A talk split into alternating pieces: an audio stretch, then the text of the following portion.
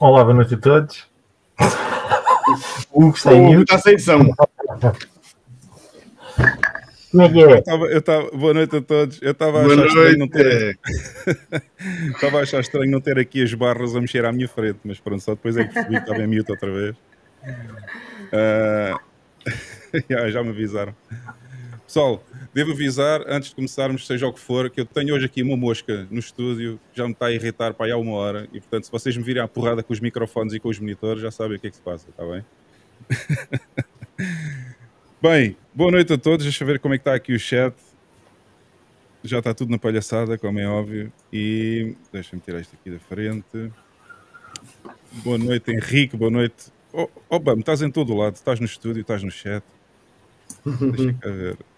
Boa noite, André Cardoso. Ahm, eu sei, hoje, hoje atrasamos um bocadinho. Tivemos aqui umas dificuldades técnicas no som do nosso convidado, mas já, ah, em princípio, já está tudo resolvido. Márcio Valente, boa noite também. E Exo Osteology. Som duplicado? Acho que não. Desta vez o som não estava duplicado. Ninguém ouviu o eco aí, pô, não? Quando estava a passar a intro. Não, não, estava ok. Ok. Ah, o Henrique também se sentiu aqui na, aqui na balada. a música hoje estava boa. Devo dizer a todos que é uma escolha do Bama. Esta aqui hoje foi, foi de um canal que ele me sugeriu. Henrique Lucides, boa noite. CML Torres, eh, Matuto, Ancap, também que está cá hoje novamente. Boa noite, boa noite. Está aqui um gajo que é o BAM no chat, não sei quem é este gajo. E. quem é esse cara? Aos quatro não, deviam ser cinco. Está aqui, está aqui o, o Márcio Valente a dizer boa noite aos quatro magníficos, deviam ser cinco, mas o quinto está sempre atrasado, não sei o que é que se passa com ele hoje. É, Já é hábito. Já é, é habitué. É, Parece que o pessoal gostou da intro hoje com a, com a Christine Lagarde. Ah, o Marcos é que faz uma boa imitação. O Marcos faz uma boa imitação. É, É muito fun bom. stay poor. É fun stay É. poor. Eu vou perguntar ao pessoal se aí no, no chat se têm comprado o dip ou não. Pá, tem estado assim já há umas quantas semanas. Se este pessoal não aproveita agora para comprar isto Já baratinho. tinham, já tinham a Tem estado obrigação de ter comprado, não é? Tem estado bom, deixa estar que está bom. Também quero Já isto tinham a assim. obrigação, Obama, já tinham a obrigação de ter comprado. Com, com três meses de salários, pelo menos, que já passou nesta fase, aqui sempre nos 19, 20, Yes. já tinham tempo para ter comprado. O pessoal está à espera dos Sim. 125 euros. Mas É sempre assim, ela dá oportunidade, só, só é alguns. Vamos lá, com bit- alguns. Com Bitcoin a 600 paus, 125 euros dá para comprar eh, fui, quase um terço. Uma data de satoshis. Ah, Muitos também. satoshis. Ei, mas Bem, chegar a 600 vocês já tiveram a paus- oportunidade de ver a mosca, ela anda aqui à minha volta. Com certeza. Não dá para ver, não dá para ver. Falta o índio, diz aqui o Miguel Cruz. Não sei. Ah, o índio, já sei quem é o Marcos, obviamente. Falta o índio. Bem, pessoal, vamos esperar então. ah, vamos passar os números da Bitcoin desta semana e vamos ver se o Marcos ah, aparece por aí. Ele, ele disse que estava aí a chegar, portanto, vamos ver se ele entretanto aparece aí. Ah, vamos pôr aqui. Vamos pôr então os números da semana, a ver se eu não me engano nisto. Agora é tanta coisa aqui para mexer que. Ok, acho que já está. Então vamos lá aos números da semana da Bitcoin, ver como é que isto anda.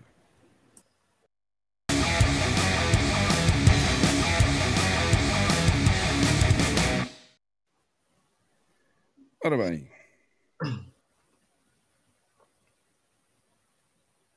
Quatro e.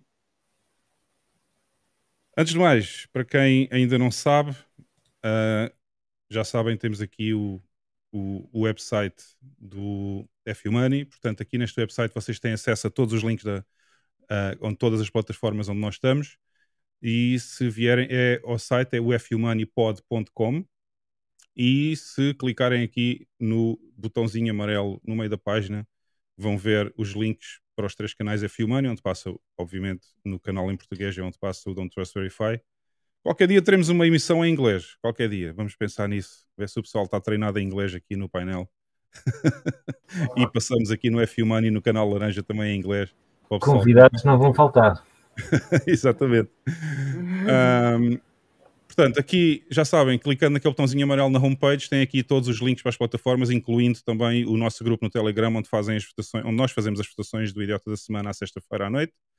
E também está aqui, para quem estava sempre a queixar, está aqui o link do Fountain, onde também podem ouvir o podcast uh, só em áudio. E, e, assim ganham sats e o podcast ganha sats e toda a gente ganha, portanto é win-win já sabem, está aqui o link do Fountain para, para poderem subscrever no Fountain o podcast. Também temos aqui os links do YouTube, do Rumble, do Spotify Podcasts, Apple Podcasts, Google Podcasts, está tudo aqui. Portanto, não tenham desculpa para não ouvir a, missa da sexta-feira à noite.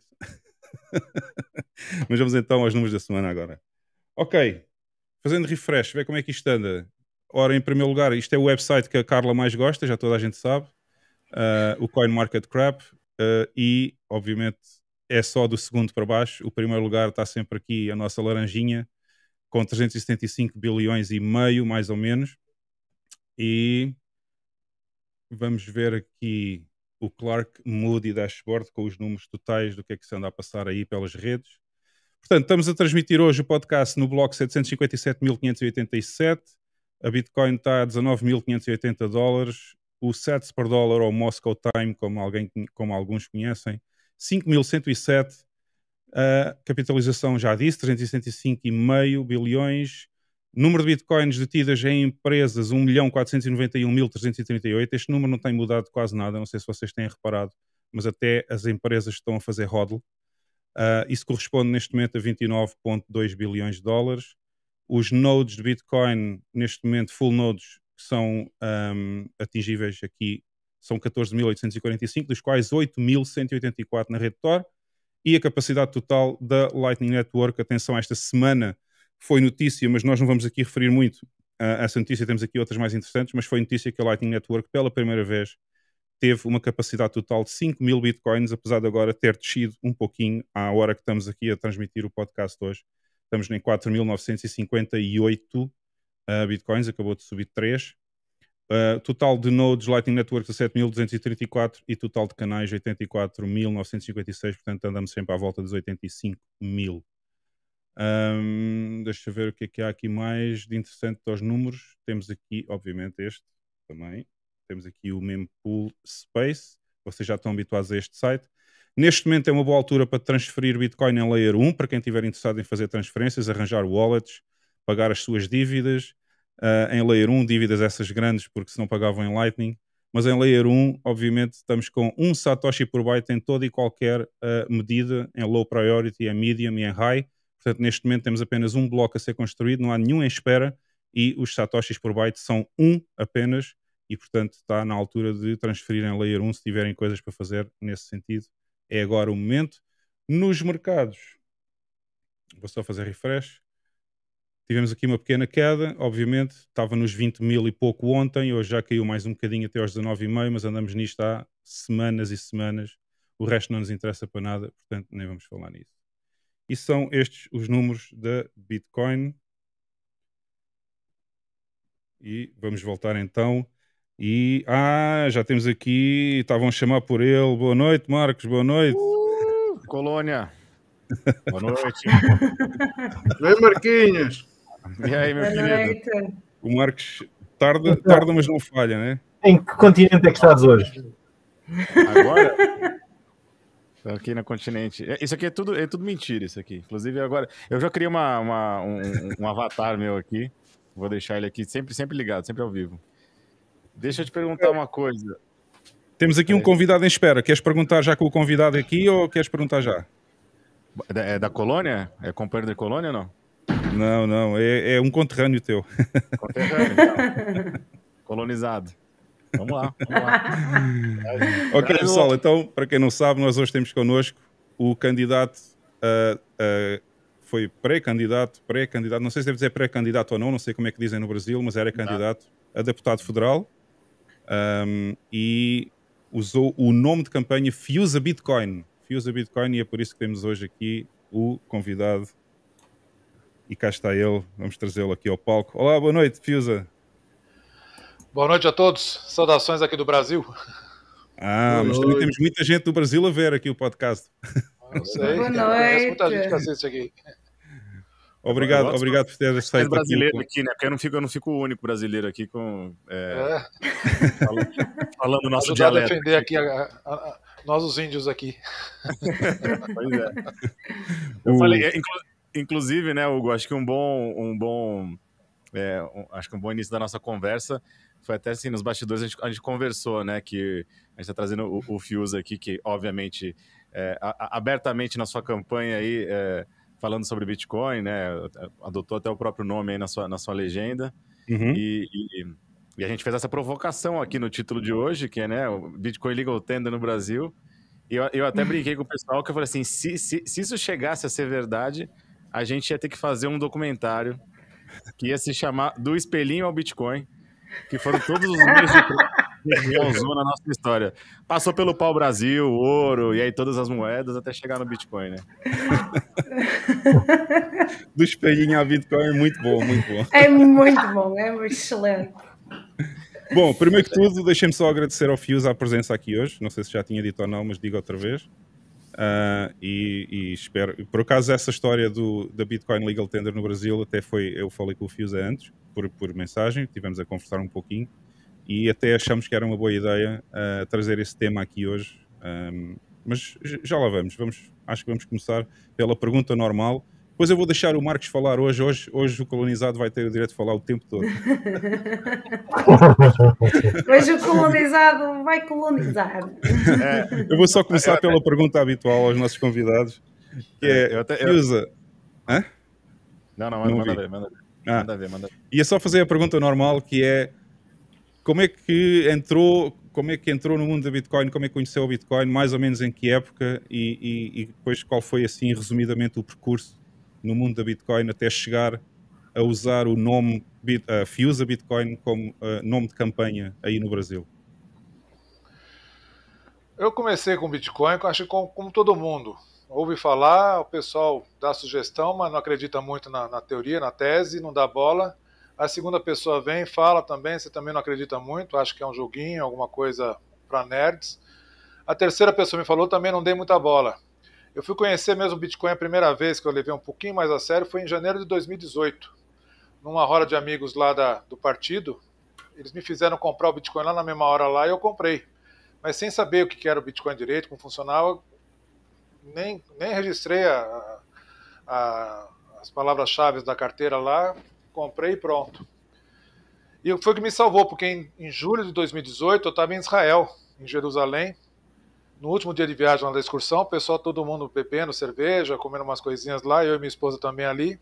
Minha esposa pegou os dólares que eu tinha na carteira, foi lá fazer as comprinhas dela lá e eu fiquei só com meu cartão de crédito, que não passou.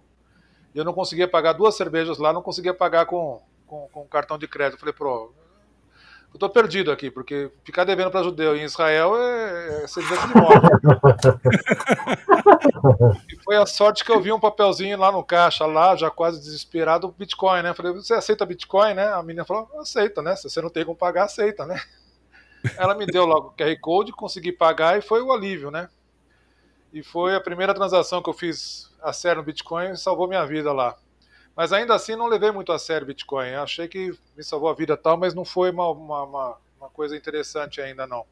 Foi só em 2020, quando começou a pandemia, que eu tive tempo para poder estudar. Eu falei, deixa eu estudar um pouquinho agora. Agora acho que estou curioso para ver, né? Mas antes disso já tinha feito pós-graduação em escola austríaca, já conhecia tudo Mises, Hayek, toda a teoria que eu precisava para conhecer o Bitcoin, só faltava mesmo a tecnologia Bitcoin. Quando eu conheci o Bitcoin, eu falei, meu Deus do céu, isso é uma, é uma dádiva, né? Porque toda a minha aflição que eu estava com relação ao Estado, a onipresença do Estado, a força toda do Leviatã, achei uma solução viável, que era o Bitcoin. Aí não parei mais de estudar, eu apliquei, comecei a aplicar, comecei a investir mais. Apliquei algumas outras moedas, mas logo me arrependi, vi que era só o Bitcoin mesmo, que era uma coisa mais séria. E surgiu agora em 2022 a oportunidade de fazer campanha política, né? Me pediram para sair candidato, eu tinha essa bandeira já do Bitcoin, falei, deixa eu aproveitar e, e, e, transformar o Bitcoin numa bandeira. E foi assim que eu virei um candidato Bitcoin, e foi assim que eu comecei com o Bitcoin em 2018, 2018, mas 2020 precisamente, né? Ô, ô, ô Fiuza, você sabe que é engraçado? Porque eu acho que a maioria das histórias das pessoas, né, me incluo nessa, acho que todo mundo aqui, eu acho que você resumiu bem, né? A gente ouve falar ou, ou através de alguém, e a gente fala, pô, essa pessoa é louca, né? Esse cara é louco, essa pessoa é louca. E aí, aí você tem um contato de novo, não, isso é loucura, isso é loucura. Aí quando passa um, um determinado tempo, que a gente né, toma a pílula laranja, você voluntariamente se interna no, no, hospício. É isso que é impressionante, né? A gente, é, é, a gente faz questão de, de, de, se internar, porque é, é, impressionante como quando a gente vê essa, essa a luz, né? Você falou, não, não foi a, uma transação ali internacional que te convenceu, não foi o momento ali na reunião do partido. E foi é, realmente ali quando a gente se debruça e vê que não é só um, um dinheiro de internet, né? Tem, tem, muita coisa muito maior por trás disso. E, e, e parece que a, a, história de todo mundo é, é, mais ou menos parecida, né? E fora o arrependimento, né? Podia, podia ter dado atenção é. aí para trás, né? Isso deixa para um uma... outro assunto que é muito deprimente. É, é, todo, todo Bitcoin era meio depressivo, meio arrependido, né? Tipo, a gente, todo mundo, todo mundo é um pouco assim. Mas legal. Mas eu costumo e... dizer que, que, que, a primeira lição que eu tive do Bitcoin foi humildade, né? A hora que eu aprendi o que, que era o Bitcoin mesmo e a oportunidade que eu tive lá atrás de aprender antes, é, me, me, fez uma lição de humildade. Agora, qualquer coisa que me falam que é novo, qualquer coisa, eu já começo a prestar um pouco mais de atenção, já não sou mais tão arrogante como eu era antes. Ah, a gente fica mais aberto a algumas novas ideias, né? Acho que tem, tem Exatamente. Mas esse, uh, por acaso, eu achei interessante, falou aí no que tirou o curso também no Instituto Mises no Brasil, não é? Instituto Mises Brasil, se não me engano, é o nome. Uh, escola austríaca, portanto, toda a teoria. E é engraçado que parece que estamos a tirar um curso que tem toda a teoria, mas depois aparece a Bitcoin, que é toda a prática daquilo que a pessoa estudou no curso, né? É a consagração do curso, porque é posto em prática toda a teoria do, da escola austríaca, estava lá na prática, e uma solução viável de tudo que a gente almeja quando estuda a escola austríaca, que dá uma angústia estudar a escola austríaca, a gente vê o quanto a gente é enganado pelo Estado, né? o quanto o Leviatã é perverso com a comunidade toda, e com o surgimento do Bitcoin surge realmente uma oportunidade de a gente conseguir dar a volta por cima e transformar a nossa liberdade que a gente tanto sonha, né? Com certeza. E eu posso, vamos aproveitar que a gente você terminou aí a tua, a tua abertura falando um pouco da, já da, da, da campanha e tudo mais. Como é que foi essa experiência de, de, de, de, uma campanha política no Brasil, levantando essa bandeira? Você despertou o interesse das pessoas, dos colegas, de, até de, adversários? Como é que foram, né? Não sei se você participou de alguns, de alguns debates ou exposições públicas sobre, sobre o teu projeto de governo. Como é que foi essa experiência na, na, na campanha?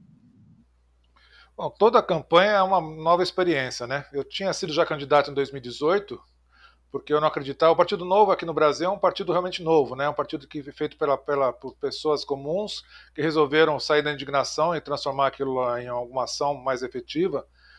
E eu fui uma dessas pessoas. Né? Em 2017 eu me filiei no partido, porque eu não acreditava no partido, achei que era muita coisa boa para ser verdade e no fim era realmente uma coisa boa, né? era uma, uma, uma iniciativa bastante interessante.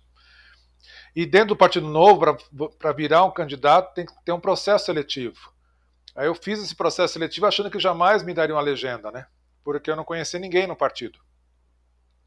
E ao contrário, me deram a legenda, eu virei um candidato em 2018, só que eu não tinha a menor ideia de como fazer uma campanha, que, que, que bandeira traçar, não conhecia o Bitcoin a ponto de levar alguma bandeira ainda. E acabei não fazendo campanha nenhuma. E tive 1.800 votos, uma coisa assim. Agora, em 2022, está muito polarizada a política aqui no Brasil, né, entre dois candidatos, e o Novo sofrendo um pouco de rejeição, porque o Novo nunca se posicionou muito firmemente em relação a um ou outro candidato. Né? Era meio, como a gente chama aqui, cima do muro. Né? E teve uma rejeição muito grande agora aqui, então eu imaginei que por ter 12 milhões de, de, pessoas expostas a criptomoedas aqui no Brasil, eu conseguiria pelo menos uns 50 mil votos aí só com as pessoas me conhecendo e conhecendo a bandeira, né? Mas a verdade não se concretizou, foi bem ao contrário disso daí, né? As pessoas que têm acesso, que têm alguma exposição às criptomoedas, não necessariamente conhecem a tese do Bitcoin. Elas mais especulam, especulam outras moedas que não são Bitcoin, e as pessoas que realmente conhecem a tese do Bitcoin são muito poucas. E as pessoas que realmente conhecem a tese do Bitcoin acabam virando libertários. E eles não entendem como é que uma, um libertário acaba virando político, porque acho que é, é, é uma contradição. E de fato é. Né? Já matou, já matou a minha pergunta, a, a outra pergunta que eu ia fazer. eu ia precisamente, eu ia, eu ia servir um pouquinho de advogado do diabo e dizer assim, mas como é que uma pessoa que estuda no Instituto Mises e se calhar é libertário, eu ia perguntar se era libertário ou não, depois entra na política, porque é um pouco a antítese, não é? Aham. Exatamente isso. Mas, Mas se quiser, eu já respondo. Quer, quer deixar um pouquinho de suspense lá para frente lá? Não, podemos, Mas, enfim. ir por aí, podemos ir por aí, que é uma- é- eu acho que é um tópico Não, interessante. É porque nós Vou também já tivemos aqui um convidado, tivemos um convidado aqui há umas duas ou três semanas atrás, também no podcast, que é presidente do Partido Libertário em Portugal, e também fizemos a mesma pergunta: como é que uma pessoa que é completamente libertária funda um partido libertário para entrar na política, digamos assim, no que é o Estado, que no fundo é o que os libertários querem que desapareça, não é? Aham. Mas só complementando a pergunta lá do Marcos, a, a minha campanha acabou sendo um fiasco, porque as pessoas não compreenderam a minha tese, não compreenderam a bandeira. Quem compreendeu achou que não tinha nada que estar se metendo a candidato acabou também não aderindo, né? Eu tive muitos embates em- com, com grupos específicos libertários, por exemplo, que me criticavam abertamente por eu ser o candidato, né? E no fim, acabei tendo um terço dos votos que eu tive na campanha de 2018, quando eu não fiz campanha, foi só entre amigos ali no Facebook, uma coisa assim. Então, mostrou que a minha tese está completamente furada em relação à política juntar com o Bitcoin lá. O pessoal que entende não gosta e quem não entende também não, não acompanha, né? Foi um fiasco total a campanha. Mas enfim, é um aprendizado, né? Mas como eu entrei na campanha com a bandeira do Bitcoin, quer dizer, eu não, fui- eu não quero ser candidato e, e trouxe o Bitcoin como um oportunismo. Ao contrário, eu sou um defensor do Bitcoin e aproveitei a, a campanha com uma bandeira a mais para poder divulgar a ideia do Bitcoin. Agora, já entrando nessa celeuma da, do libertário na política, o meu maior receio, o meu maior medo é que o Bitcoin dê muito certo. E se isso acontecer, os governos vão entrar em um processo de degradação violento. E eu não conheço nenhum Leviatã que vai cair sem se atirar, né? Então, minha preocupação estando no Congresso seria que essa, essa queda fosse o mais suave possível, se é que é possível suavizar uma queda desse tamanho, né? Então, eu queria que fosse a adoção do Bitcoin não pela dor, mas pelo amor, né? Pelo convencimento daquelas coisas e o Estado fosse compreendendo a sua, a sua obsolescência, que já está praticamente constatada, e que eh, fosse deteriorando aos poucos, não fosse um processo dolorido e traumático com, com, com a população, né? E é isso que eu me, me preocupo com. Por isso que eu me preocupei em virar um deputado federal para poder convencer os pares lá dentro a suavizar essa queda, privatizar tudo, a, a restringir o Estado o mínimo possível e a hora que ele definhasse de vez fosse uma queda suave. Mas também acho que seria impossível isso daí, pelo que eu compreendi da, dos colegas que foram eleitos lá, não estão muito longe desse, desse processo suave de, de queda, né? É como se fosse assim, né? O, você pensar, o, o, o Bitcoin, então, é um, é um vírus monetário, né? Talvez um vírus do bem, vamos dizer assim. E você seria um vírus político ali dentro da, da- do ninho ali? É uma areia, né? Areia no mecanismo, né? É, é, a travar as engrenagens lá. Mas, Exatamente. mas é, interessa- é interessante que, que o Bitcoin, pelo menos tendo em conta eh, os casos que eu conheço, parece trazer sempre esse revés de vou-te tirar tudo por momentos e quero ver como é que vai ser se aguentas, para depois trazer uma construção de pensamento, uma aprendizagem que, que vai a degrau e degrau, acho que é, que é extremamente não diria lenta, porque nos dias que estamos, mas, mas é interessante e a pessoa mantém-se e, e continua a defender aquilo que acredita. E, e, é, e é aquilo que eu ia perguntar, também em jeito de advogado de diabo, era aquilo que Fiusa já respondeu. Se teria sido por interesse utilizar a Bitcoin na campanha para trazer eh, eh, votos, o que não ocorreu, e aí está o grande revés. E, e como é conviver com isso, com uma, uma espécie de revelação daquilo que traz todos os fundamentos para desacreditar daquilo que, que se acreditou e para se continuar a acreditar. Eh, Não sei se me estou a fazer entender ou se falei muito rápido. É, eu acho- a, a política aqui funciona com outra, acho que a política no mundo inteiro, né? É por- com outro, com outro incentivos, né? Os incentivos que estão lá, os políticos, não são exatamente os republicanos, que- por assim dizer, né? É muito mais interesse privado do que o interesse pela comunidade, né? Não, não existe altruísmo na política, né? Não aliás, eu não acredito em altruísmo de qualquer forma, né? Mas por esse caminho até eu pensei seria uma forma de convencê-los, né? Porque muitos políticos não queriam estar expostos com as transações financeiras que o governo está tá, tá controlando, né? O, o CBDC está trazendo agora uma, uma, um controle muito maior para toda a população, inclusive para os políticos. Isso não é interessante para eles. Então, nesse viés de interesse privado não republicano, poderia despertar o interesse do Bitcoin, conhecendo o Bitcoin e conhecendo a tese, eventualmente até percebendo que o fim do, do Estado é, é inexorável, vai acontecer de qualquer forma, né? Então, é uma das táticas que eu imaginei adotar lá no Congresso se eu tivesse sido eleito. Mas, infelizmente, fui atropelado pela opinião pública toda ali, que não, não quis misturar Bitcoin com, com política. Acho que o Bitcoin é muito, é muito divino para ser transformado em uma coisa política, uma coisa assim. Claro, claro que sim. Mas mais cedo ou mais tarde é inevitável que Bitcoin acabará por tornar-se uma arma política para muitos políticos. Não é que Bitcoin seja político, mas pode ser usado para fins políticos. Se calhar é um bocadinho cedo ainda, não é? O Fuse é, é, é, é a prova disso. não serviu de muito. Mas no futuro eu acho, eu acho que vai, vai, vai ter um papel relevante na, na no mundo político. Vamos ver. Se a gente, se a gente parar para pensar, né, a, a, gente sabe que é, é como eu falo assim, é, né, no fim do dia é, é seria, é, é, inevitável, né, o, o, o, que vai acontecer. E a gente, como, como, como apoiador aí da, da, da causa e tudo mais, entende que é, quem começou, quem esteve atrás da gente, quem começou mais cedo, eram visionários, né? Então a gente enxerga ali o pessoal que estava desde 2009, 2010 já envolvido com isso, são visionários. E talvez nas campanhas, é, sejam políticas ou, ou, ou, as pessoas que estejam falando sobre Bitcoin daqui a quatro, daqui a oito anos, que a gente sabe que a gente vai estar tá vendo uma, uma realidade completamente diferente, talvez é, essas mil e tantas pessoas que votaram, ou agora, sei lá, não sei, é, você falou um terço aí da votação, vão entender, poxa, o Fiusa já falava disso em 2022, né? Como se, como, se fosse, como se fôssemos visionários. A gente sempre acha que a gente está atrasado para a festa, né? Mas a gente sabe que, que a, quem veio antes da gente, a gente tem esse olhar né, e esse respeito em relação a elas e no futuro também. As pessoas vão ter esse olhar em relação a gente também. E eu acho, eu não sei, Fios, eu acho que se eu não me corrija se eu estiver errado. Eu ainda vejo a discussão, né?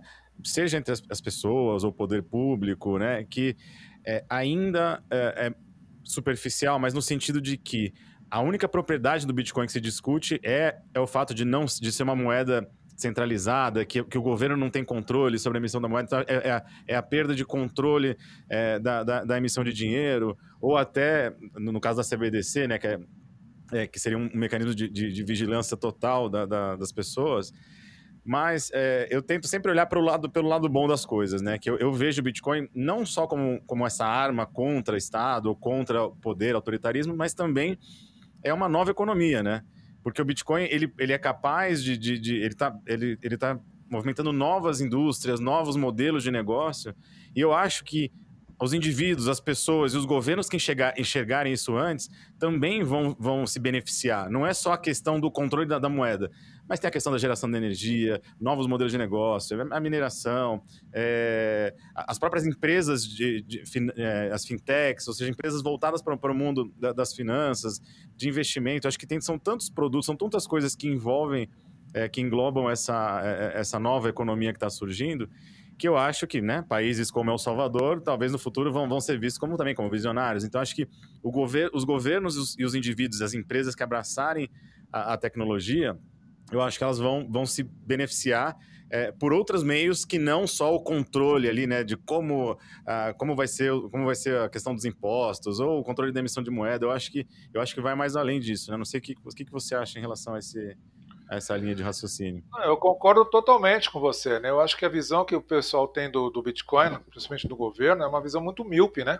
É uhum. muito imediatista. A preocupação maior que é como é que nós vamos cobrar imposto o pessoal que está usando Bitcoins, a gente não sabe nem o quanto está usando, onde está usando, né? Sabe nem o que, que é. E né? O CBDC é uma resposta exatamente para isso, para poder trazer qualquer facilidade que o Bitcoin poderia trazer, inclusive a facilidade de transacionais entre, entre, entre, entre intrafronteiras, né, entre países que o CBDC do Brasil já está prevendo, é, já estão abrindo mão um pouco da soberania né, disso tudo aí. E agora, é, é, o que você falou é verdade. O Bitcoin é uma tecnologia muito mais ampla e acho que mesmo eu, que já estou entusiasmado, já estudando há algum tempo o Bitcoin, não compreendi ainda toda a potencialidade dele. Né? A, a gente tem a tendência de superestimar a, a, uma tecnologia nova no, no, início e subestimar a longo prazo. Né? E, então, a longo prazo, acho que a tecnologia que o Bitcoin está se mostrando, está se revelando, é, é fantástica. Né? A questão da energética, que você mencionou. Né? O Brasil é um dos países mais verdes na produção de energia, né? É, quase toda ela é hidrelétrica e agora está surgindo muita coisa em termos de eólica e solar. Só que essa energia na produção ela não consegue atender 100% do tempo. Né? Às vezes falta água para hidrelétrica, às vezes falta vento, falta sol. Então todo parque gerador de energia tem que ter necessariamente uma capacidade produtiva maior, relativamente maior que a demanda necessária. Né?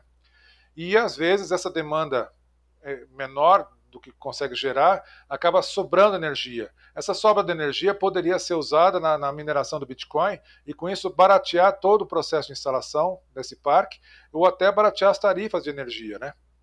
Então, é uma coisa que é bastante viável para o Brasil e que não estão enxergando muito ainda, né? pelo menos não os governos. Talvez as empresas já enxergaram, já estejam fazendo as suas parcerias, mas o governo não percebeu isso ainda. Né?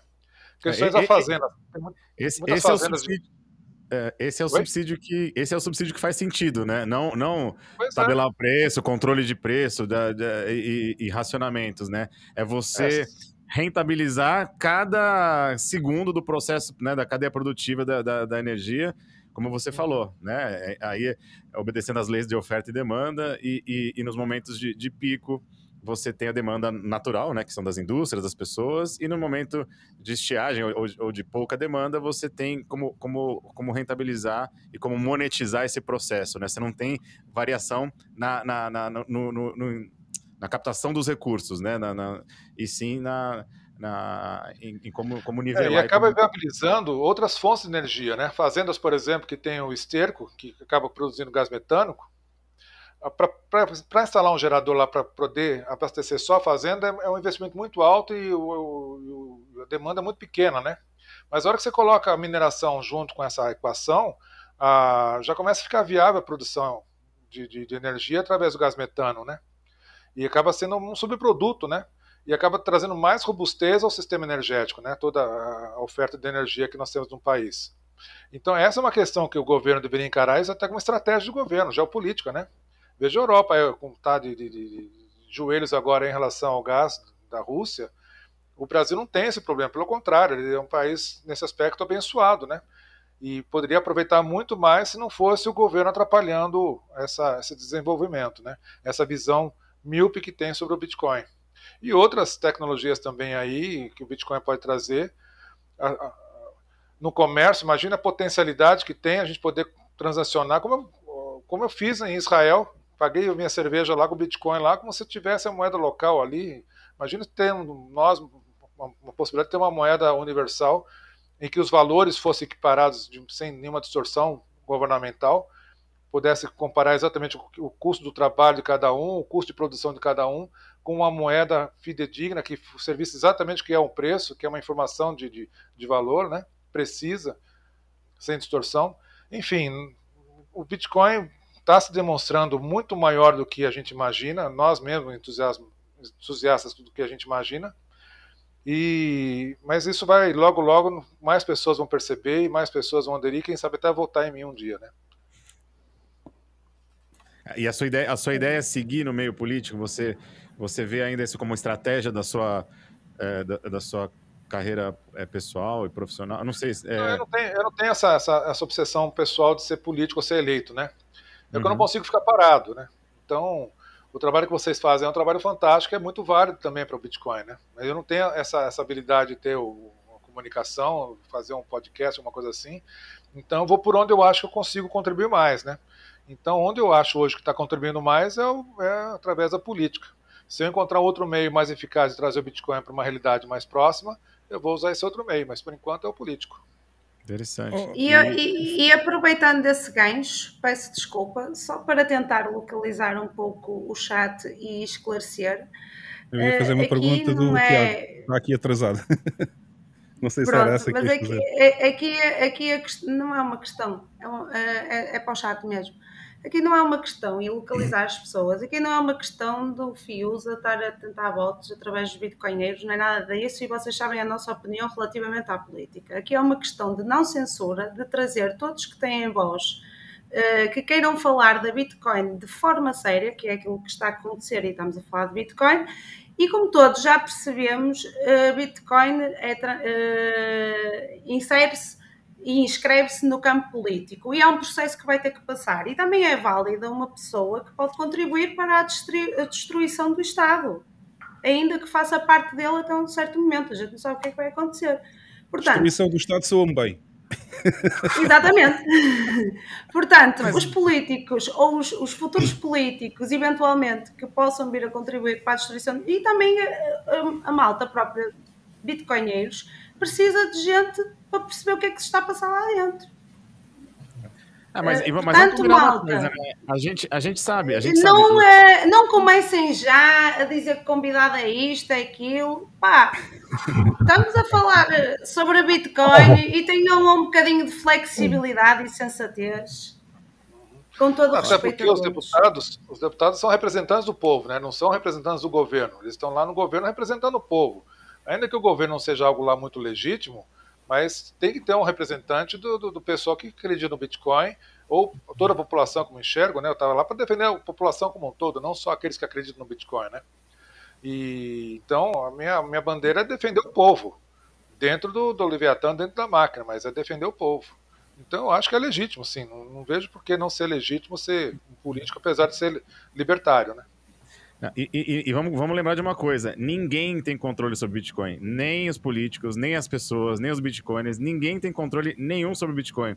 Então, Graças Bitcoin é dinheiro, é dinheiro do inimigo. Então, seja você político, seja você um investidor, seja você um piramideiro, o Bitcoin é livre para você usar da forma que você quiser, seja como uma arma, seja como seja como um, uma, um mecanismo de, de, sei lá, de especulação, você pode usar ele como ah, livremente. Então, acho que a liberdade a gente tem que ser livre também para pensar, para se expressar e também ter a certeza que é, pessoas que divergem da, da, sua opinião, seja ela política, seja ela pessoal, existencial, metafísica, todo mundo pode ou não pode usar, nem você nem ninguém tem controle sobre nada. Se, se, se o, nesse caso o Fiusa está levantando a bandeira do Bitcoin, mas ele podia ser, sei lá, o, o qual, qualquer magnata aí, bilionário que quer, que quer que quer implementar o Bitcoin para que todo mundo tem que investir, sei lá. E, o problema é dele, e a gente encara como a gente quiser, né? Então, a gente não tem controle sobre quem vai usar e como vai usar. Mas é o primeiro político a falar em Bitcoin de forma séria no Brasil. Ainda não vi ninguém. Em, lado, em Portugal também não. Uh, pelo que eu tenho visto do, do, do candidato a deputado, o deputado Fiusa, é que é primeiro a abordar de forma séria as coisas e tentar, pelo menos, no mínimo, educar algumas mentes, que é muito Não. necessário neste momento. Em Portugal, em Portugal preferem falar de blockchain. Blockchain. Então, isso é que é bom. Shitcoiners, shitcoiners é que vão falar de blockchain. Fiusa, tá aí, uma, tá aí uma dica, Fiusa. Ó, 2024, a próxima eleição pode ser Fiusa Blockchain. Acho que o nome é. Blockchain é mais vai dar um na cabeça pessoal aí. Deixa-me só fazer uma pergunta. Está aqui já uma pergunta muito atrasada, senão eu não consigo ver o chat. Do Tiago Vasconcelos. Já agora, antes de fazer a pergunta, vou dizer ao pessoal: no espaço do Pleb, vão, vão fazendo as perguntas que eu vou marcá-las e no espaço do Pleb nós mandamos assim um, uma jornada inteira de perguntas ao, ao convidado, se vocês quiserem fazer alguma diretamente. Mas está aqui uma pergunta do Tiago, eu aproveito para fazer já.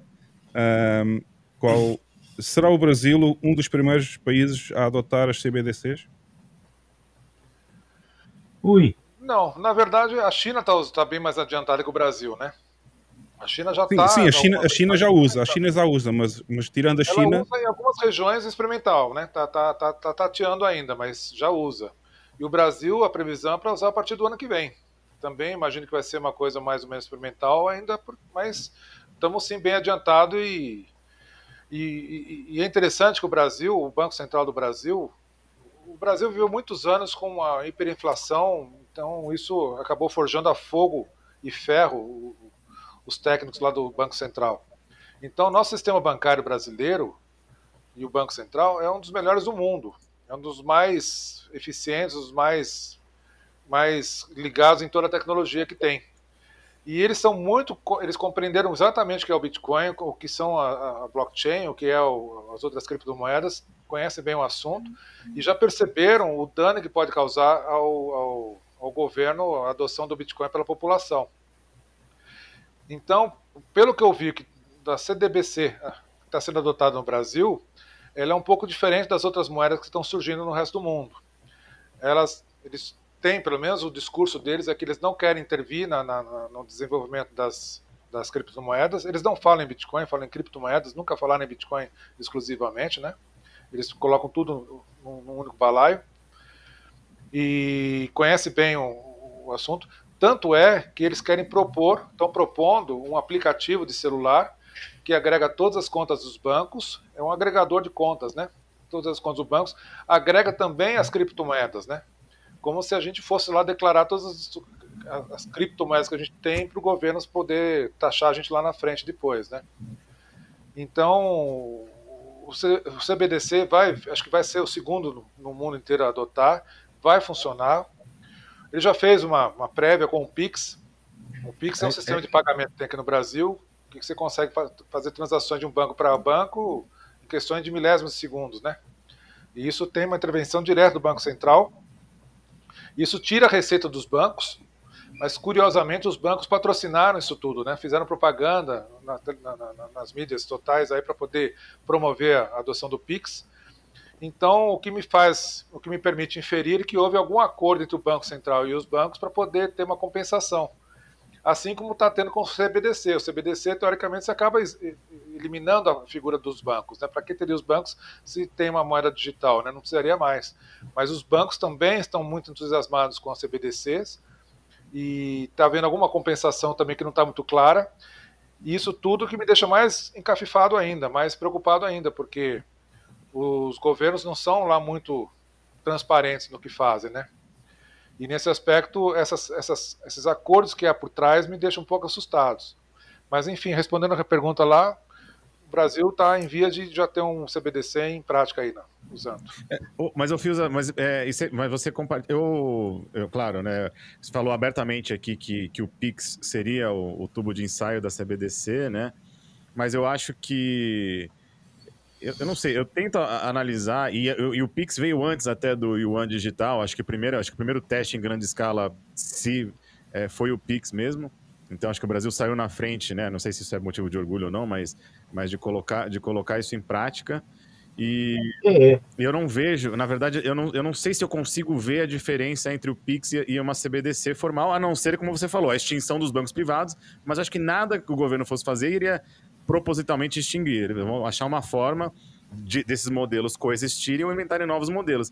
Mas eu, mas eu já vejo o Pix como uma implementação. A gente já está dois anos e pouco já com, com a CBDC rodando no Brasil, né? Porque é, é o controle total, ou seja, já temos aí é, estamos dando todas as nossas informações, todas as transações estão, passam pelo Banco Central e são, podem ser monitoradas e né, eles vão falar auditadas, mas vão falar monitoradas ou, ou controladas por um órgão central que, tá, que é um órgão de, né, que está diretamente ligado ao governo.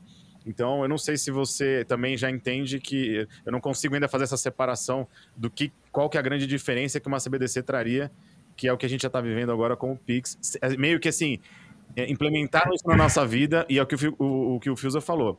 É, como brasileiro, eu acho que o Pix resolve é, um, um, problema muito grande, que era assim, transações a qualquer hora do dia, final de semana. Aqui no Brasil era muito difícil você fazer isso, né? E hoje você consegue fazer com custo zero, né? Quem, é, quem tem acesso a uma conta bancária consegue fazer isso é, qualquer hora do dia, de uma maneira muito simples, prática. A pessoa usa QR Code, ou usa e-mail, o número do telefone. É muito intuitivo o, o, o, o, o serviço, né? Ou seja, o Pix funciona muito bem mas a gente, mas as pessoas não sabem que é um cavalo de Troia, né? A gente já está com esse cavalo de Troia aqui no Brasil e sem se dar conta. Então, quando eu, eu tenho. Pra, para o brasileiro, eu falo, todo mundo pergunta: você, já, você usa o Pix? Uso. Você acha bom? Acho. É, você entendeu como funciona? Eu entendi, é, é, é, fácil. E resolve um problema na sua vida? Resolve. Aí eu falo assim: então, imagina que pode existir um Pix mundial, global, né, onde você transaciona no mundo inteiro não só no Brasil, porque o Pix é só em reais e entre brasileiros ou pessoas que têm contas bancárias no Brasil. Só que, essa, só que é você não estar tá sendo monitorado e não depende de nenhum banco ou de nenhum outro órgão intermediário para fazer. Então as pessoas começam a entender de uma maneira mais fácil o que, que o, Bitcoin é de uma maneira mais ampla, né? Porque se, o, se, a tecnologia é boa, as pessoas vão adotar. E o Pix é bom e as pessoas adotaram. É, é um cavalo de Troia? Tem aí um, um backdoor né, é, perigoso? Tem. Mas que bom, né? Que bom que já existe uma luz no fim do túnel, que é, operando, funcionando, né? Uma coisa já funcional. E que se as pessoas entenderem que, pelo menos os brasileiros, né, que o Bitcoin é um Pix, só que ele tem a liberdade, tem a privacidade e você, e você pode transacionar em qualquer lugar do mundo, a qualquer momento, e falando o mesmo idioma monetário, que é o que o Fiusa falou. Se a gente tiver todo mundo, se tudo for precificado, a unidade de conta for Bitcoin, vai ser muito fácil entender e colocar preço né, no trabalho, nos, nos bens, nos produtos e serviços do mundo inteiro. E sem intervenção estatal, né? Tipo assim, cada, cada país tem o seu idioma monetário e, e, e você não consegue mensurar o valor das coisas tão facilmente. É, eu, tenho aqui, eu, eu, tenho só aqui um comentário também. Uh, não sei, gostava que o Fiusa uh, comentasse aqui a mensagem do Matuto Ancap. Os políticos não entendem que nós não queremos regulamentações, nos deixem em paz. Yeah, isso é verdade, também concordo. Mas, mas, mas, mas o, o, o Matuto, o Matuto, o, o vai responder, mas é o que eu falei, não, não, é, não está sob o seu controle. As pessoas, os governos vão continuar tentando, as empresas vão querer também adotar ou recusar. E o Bitcoin ele vai continuar existindo, independente da opinião de político, de empresa, do Elon Musk, uhum. de quem quer que seja, o Bitcoin vai continuar existindo, queira é, eles ou não. E, e já agora, é. juntando esse primeiro comentário, antes do Fiusa responder, juntava este também do Vitor Visão Libertária.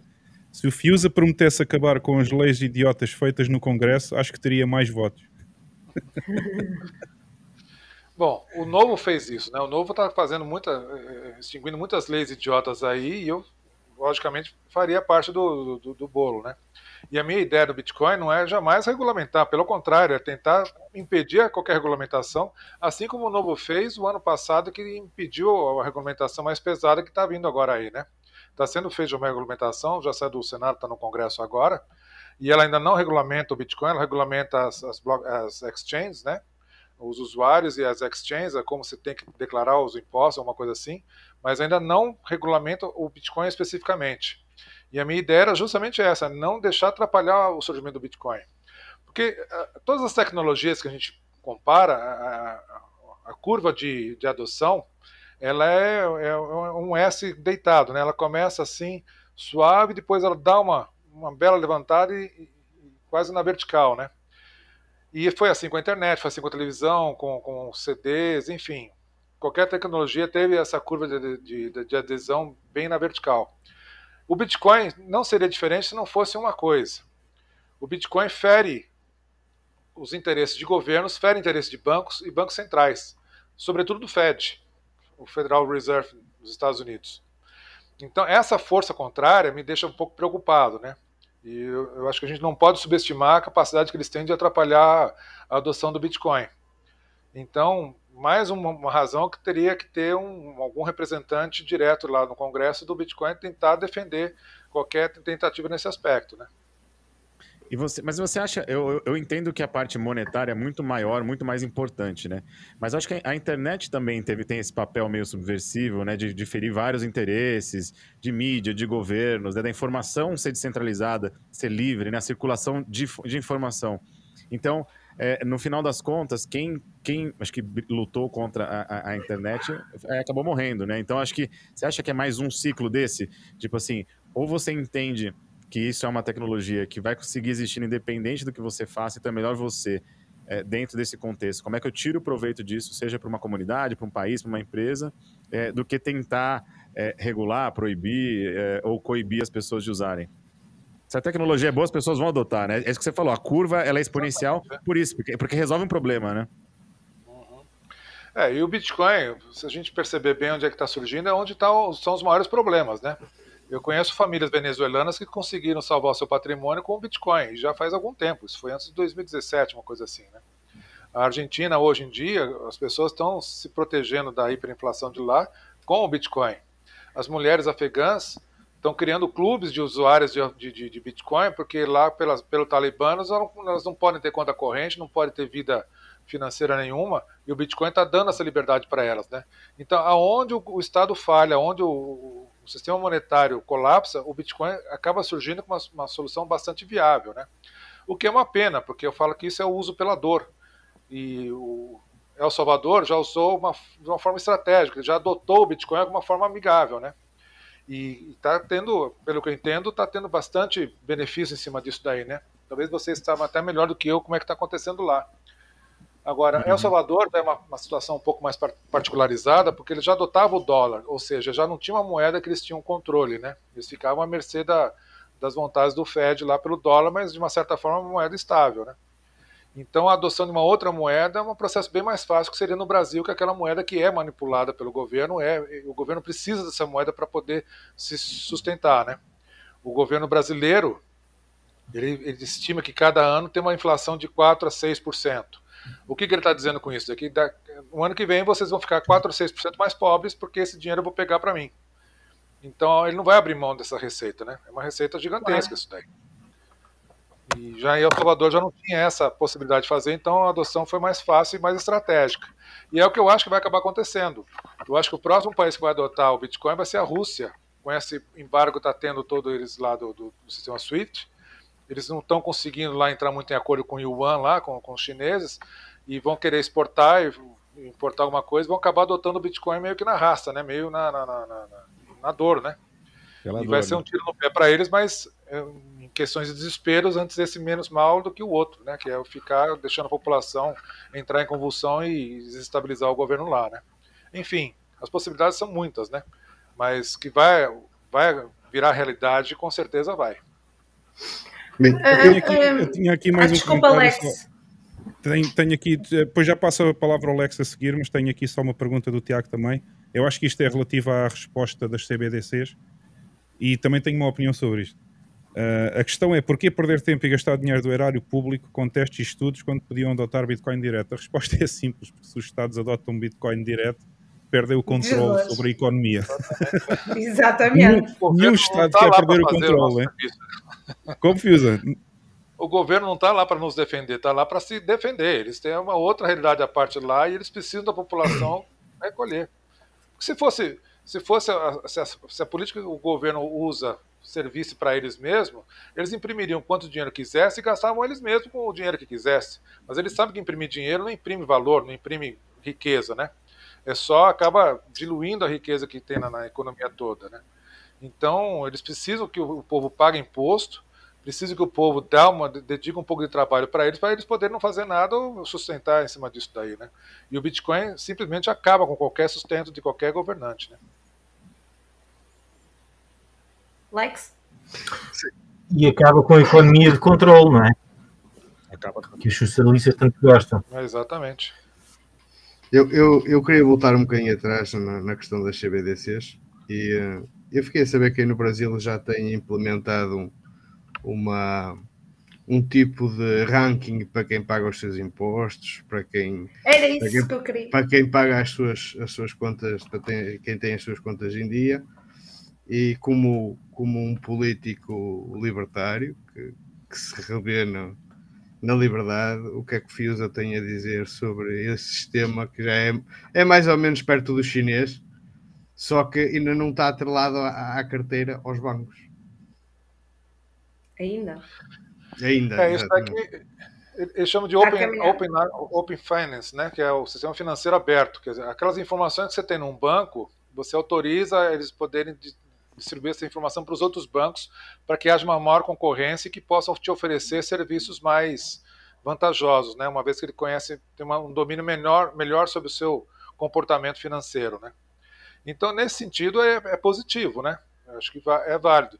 E ainda sendo uma coisa opcional, quer dizer, eu, eu assinei isso daí, eu autorizei os bancos a divulgar minha, minha situação financeira para as outras instituições financeiras, né?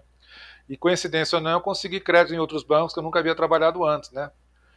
Então, esse ranqueamento aí que tem, o pessoal nem chama de ranking aqui, o pessoal chama-se de, de, de, Open Finance, né, o sistema financeiro aberto. Está é, tá previsto também ser incorporado isso daí no, no, no, no CBDC. Aliás, o Pix só funciona por conta disso, né? o, se não fosse o Open Finance, o, o Pix seria uma coisa meio complicada de ser estabelecida aqui.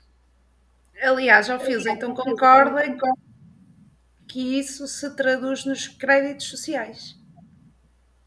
Como?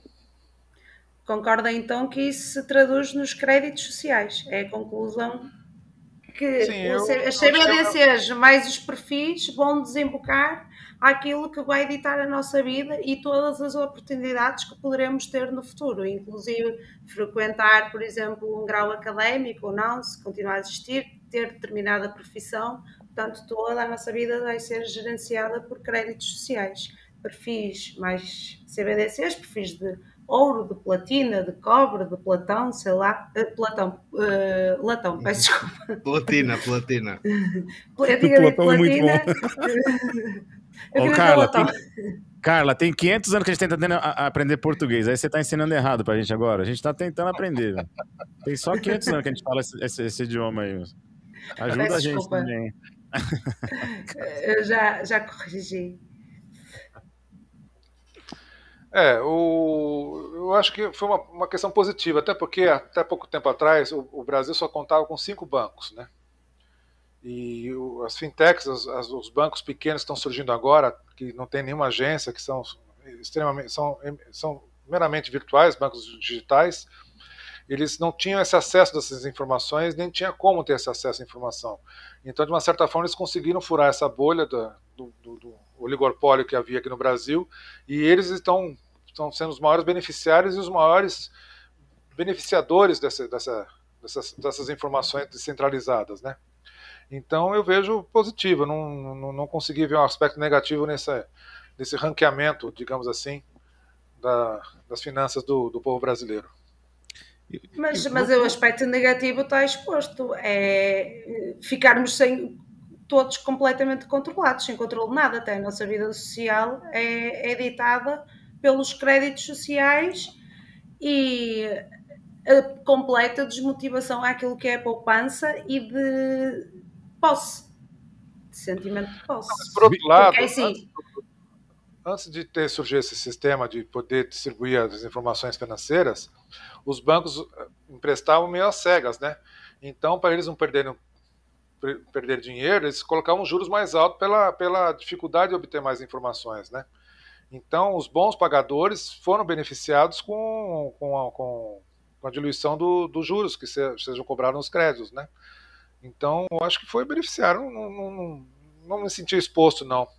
A, a- a minha, a, minha provocação era o juro alto não seria uma medida ah, preventiva para não haver um, um gasto ah, exacerbado e continuar a imprimir dinheiro?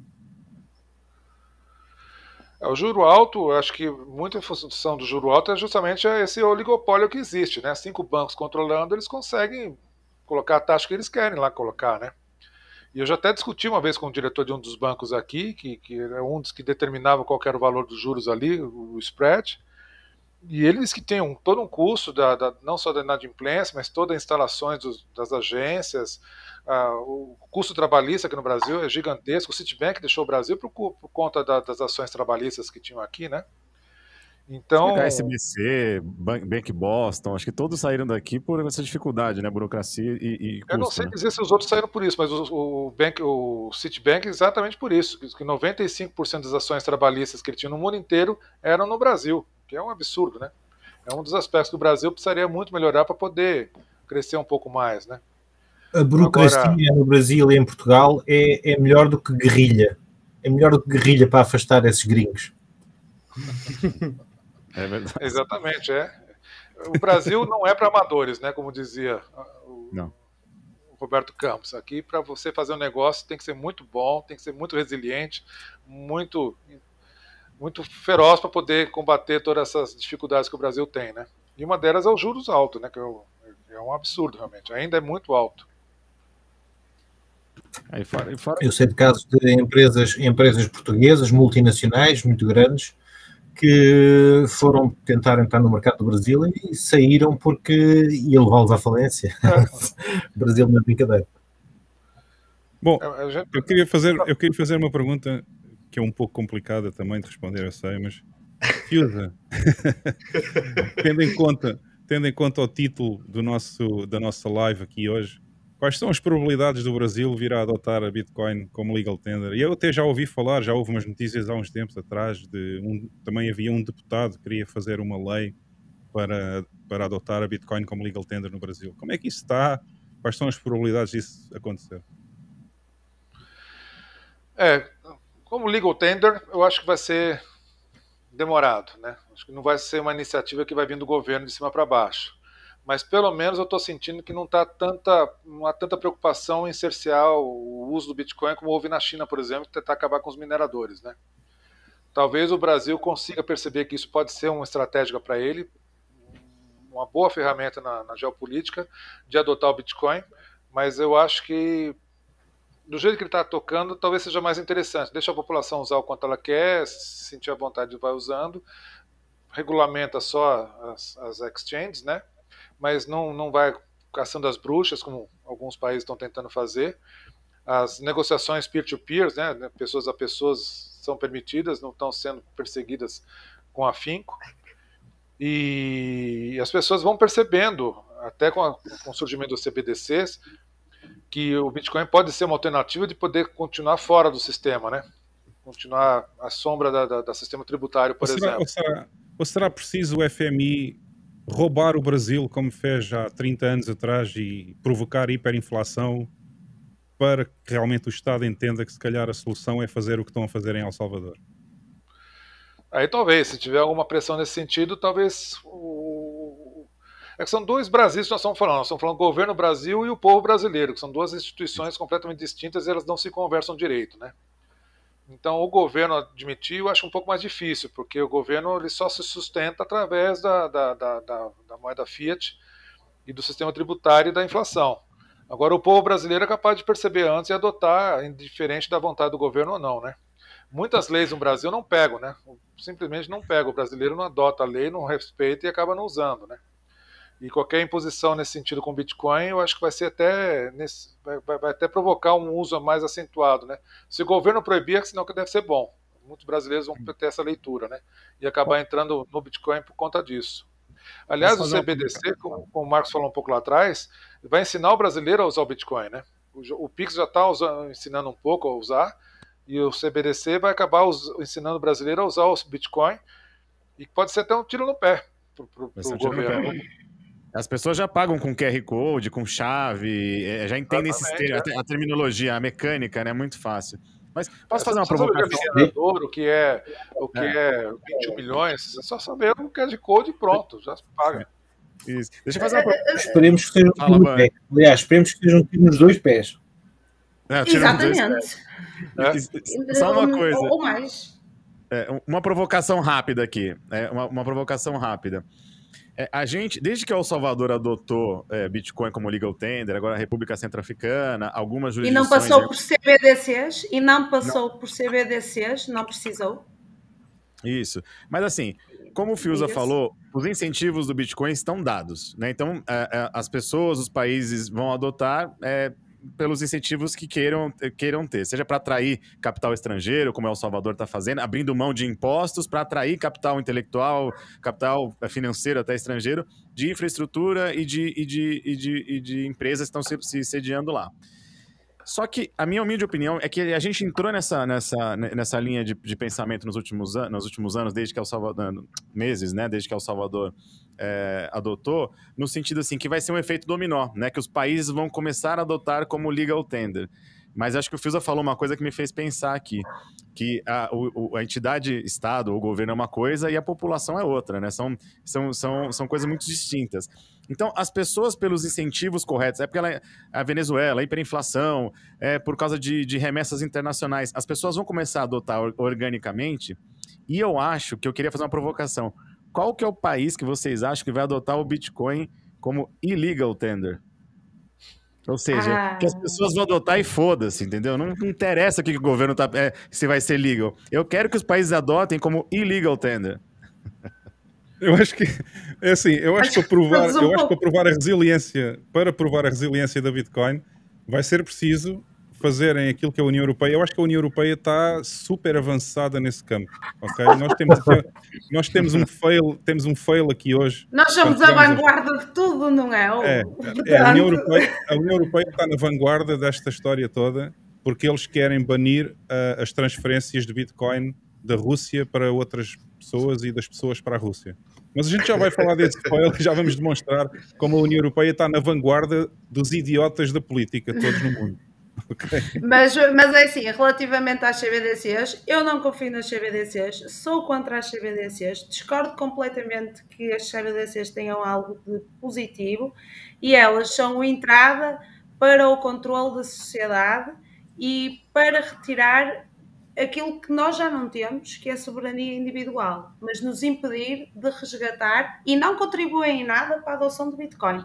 Não são, são completamente desnecessárias, inúteis e só servem para prejudicar as pessoas enquanto pessoas e o povo enquanto comunidade. Ali, aliás, aliás na, na, abertura, o, o próprio Fiusa disse que Bitcoin conseguiu pagar a cervejinha dele. Porquê? Porque tinha a conta bloqueada. Imagina que não paras no CBDCs semáforo. então? Imagina que não paras no semáforo vermelho e a tua conta amanhã está bloqueada. Então. Não paraste. É. Não, é, mas o, o problema é esse.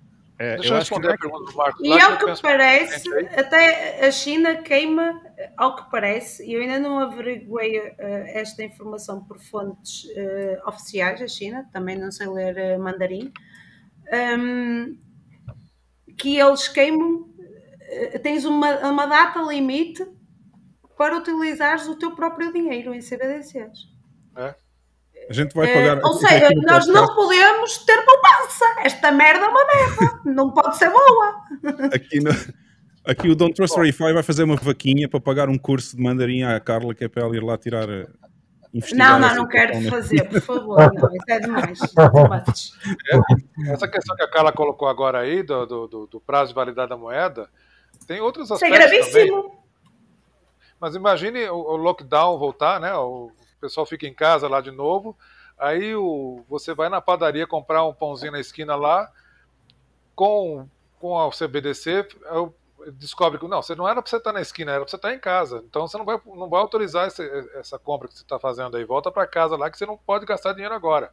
Você só pode gastar dinheiro online, por exemplo, né?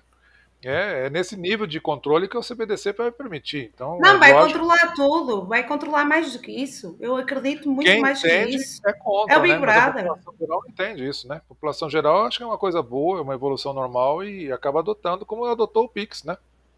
Se o pessoal entendesse o que há por trás do Pix, o cavalo de Troia que há por, do Pix, não teria adotado. Mas adotou porque é realmente muito mais fácil, né? Mais fácil, mais barato. Pronto, Agora, mas, mas acho, a China faz, faz, faz falta a, a queima também de, de, de, de eu Carla, não chamo aquilo Carla, moedas. Faz China... falta, é como Luna, tem que queimar muitas, porque são trilhões e trilhões e trilhões. Fica tranquila, Carla. É? Na, e, agora, e agora os Estados Unidos, por incrível que pareça, estão também a queimar dólares através da redução da emissão do barril de petróleo, porque é o petrodólar que dá valor ao dólar. Ou, então, é isso que eu ia falar agora aí, Carla. O Marcos perguntou Como é que é a relação dessa, aí? Como é que é a relação? Chegou o momento, a gente não vai conseguir. Deixa, ah, quando chegamos nesse momento do, do, do podcast, a gente, a gente é, coloca a Carla já em tela, em tela, cheia aqui, porque é a parte mais legal do programa. Eu peço desculpa, eu não quero ser indelicada, nem, nem é com falta de respeito, eu só quero estas questões respondidas. É Olha, a China que está a queimar CBDCs ao povo, é, tá queimar, os Estados Unidos querem, claro que sim, e, e, pelos vistos tem um limite, é tipo cartão continente, tens um prazo para gastar o saldo. Oh, Bitcoin, Bitcoin já, é já é illegal tender na China. Eles tentaram banir, continuam minerando, continuam usando. Fica é. tranquilo. É. Mas não estou a falar disso, oh Marcos. Esquece essa parte. Essa parte está ultrapassada. Continuam tá a minerar, é o que Olha interessa. Aí, Carla, Carla tens aí uma mensagem do Cochá. É. O quê? Ah, tá bem. Não entendo. Vamos lá. Fala aí, Bem, Fiusa, fala isso. Mas, mas assim, é, qual é a relação disso quando a China, se quiser, lixa os Estados Unidos porque tem títulos da dívida e muitos dos Estados Unidos, por um lado, impõe limites já à experiência que estão a fazer com CBDCs e shitcoinices e a lixar o povo deles, que sempre foi fodido, não é? Na verdade. E como é que relacionam de repente? Ai, espera aí, vamos deixar de imprimir dinheiro, aumentar os juros e a impressão de dinheiro significa redução do barril de petróleo, porque é por aí, não é o padrão ouro nos Estados Unidos, é o petrodólar, é o barril de petróleo equivale ao dólar. Pronto, tá, basicamente está tudo muito bonito o cenário para. Não, eu, isso que eu ia dizer agora aí, eu acho que o legal tender, a maior tendência é dos Estados Unidos, que é o que mais tem a perder com o Bitcoin, né? Ele vai perder toda a soberania que tem no mundo inteiro com relação ao dólar, né? Os Estados Unidos, desde a criação do Fed em 1913, ele começou a imprimir muito mais dinheiro do que havia o lastro em ouro lá atrás, né? Tanto é que em 71 rompeu esse, esse acordo que havia, esse vínculo que havia o dólar e o ouro, porque chegou uma hora que não tinha mais como honrar mesmo, né? Mas o, o, a quebra do compromisso já foi lá atrás, já foi praticamente em 1919 já não tinha mais essa, essa correlação entre o dólar e o ouro. As guerras foram financiadas através da expansão monetária do dólar. O plano Marshall foi serviu para poder financiar a reconstrução dos países atingidos pela Segunda Guerra, mas foi um dólar impresso, um dólar que não surgiu do nada e criou demanda pelo dólar, porque os países teriam que pagar de volta essa ajuda que recebeu. O petrodólar também foi para criar demanda pelo dólar, para poder ganhar ainda mais proeminência no, no, no, resto do mundo com a, com a, moeda americana. Então, o país que mais tem a perder com a, com a, com a bitcoinização é os, são os Estados Unidos. E eu acho que a Rússia vai ser o próximo país a adotar o Bitcoin menos desespero, mas vai ser a próxima a adotar, pelo menos para transações internacionais. E, e, talvez comece aí a demandada dos governos a, a, adoção do Bitcoin, porque os países que adotaram o Bitcoin em primeiro lugar, no, no princípio, serão beneficiados, né? É, é, a teoria dos jogos pura e simples, né? Então, eu acho que a, a, a grande chance de, de, dos Estados Unidos ser o mais contra e a União Soviética, União Soviética não, desculpa, a Rússia ser a primeira a adotar na lista de, dos grandes países. Bem, pessoal, vamos passar aqui umas quantas notícias da semana. Obviamente o Fuse é livre de comentar também as notícias que nós vamos passar. Ok? Já voltamos à conversa daqui a pouco e também temos as perguntas ainda para o espaço do. Por acaso temos poucas perguntas, mas uh, a gente já puxa mais aí pelo, pelo pessoal. Então roda a vinheta.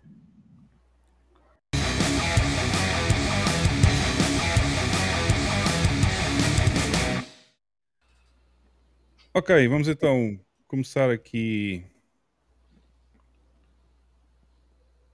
por uma notícia que eu acho bastante, bastante importante e, e, é um grande sinal também do que é que está a acontecer neste momento relativamente às Fiat versus Bitcoin. Uh, o volume de negociação da Libra esterlina, ou Libra da Inglaterra, com Bitcoin sobe 1150% à medida que a moeda do Reino Unido arrisca a paridade com o dólar. Ou seja, já não é só o, o euro que já está abaixo do dólar há alguns dias, está uns cêntimos abaixo do dólar, mas a própria Libra também estava bastante mais acima do que o dólar. Aliás, em, numa altura bem alta, chegou a estar a, a 170%, ou seja, uma Libra dava, dava um dólar e 70, portanto, estava quase ao dobro, faltava ali só um bocadinho. E neste momento o dólar está a comer basicamente as fiates todas do resto do mundo e o pessoal da Inglaterra está a aumentar bastante a compra de Bitcoin. Alguém, alguém quer comentar a importância que isto está a ter? É o que eu digo, né? O Bitcoin está vindo pela dor aí, né? Os, os, britânicos perceberam a inflação como nunca haviam percebido antes. A inflação que eles estão tendo agora é fichinha para o Brasil, né? Mas lá é, é, quase o fim do mundo. E na dor eles perceberam que o Bitcoin é, é mais estável do que a libra esterlina, por incrível que pareça. Eu acho que isto é um sinal muito importante do que é que está a acontecer e, e parece um mimo que nós na semana passada mostramos aqui, um, que havia uns peixes a comer, uns, uns, peixes pequeninos, depois havia uns peixes grandes a comer, os peixes pequenos, e vinha a Bitcoin no fim, que era o peixe maior e comia tudo. Portanto, eu é acho que já começou. Eu acho que já começou. O dólar já começou a comer as outras fiates todas e, e a seguir o dólar vai ser comido pelo Bitcoin. Uh, e este é um dos primeiros sinais. É, isto é malta a abrir os olhos basicamente. Até eu já prefiro ter dólares em vez de euros. É verdade. Eu, desde que o dólar apareceu até hoje, sempre preferi o euro. Uh, desde que o euro apareceu, uh, sempre preferi ter os euros aos dólares, mas agora estou a ver que realmente. Agora não vale mais vale ter dólares. É para ter fiat, mais vale ter dólares. Eu não prefiro fiat nenhum, mas, mas se tiver que ser obrigado a ter algum fiat, prefiro ter em dólares o pouco que tenho do que, do que os euros, sem dúvida. É que sejam é. dólares, neste momento, também concordo.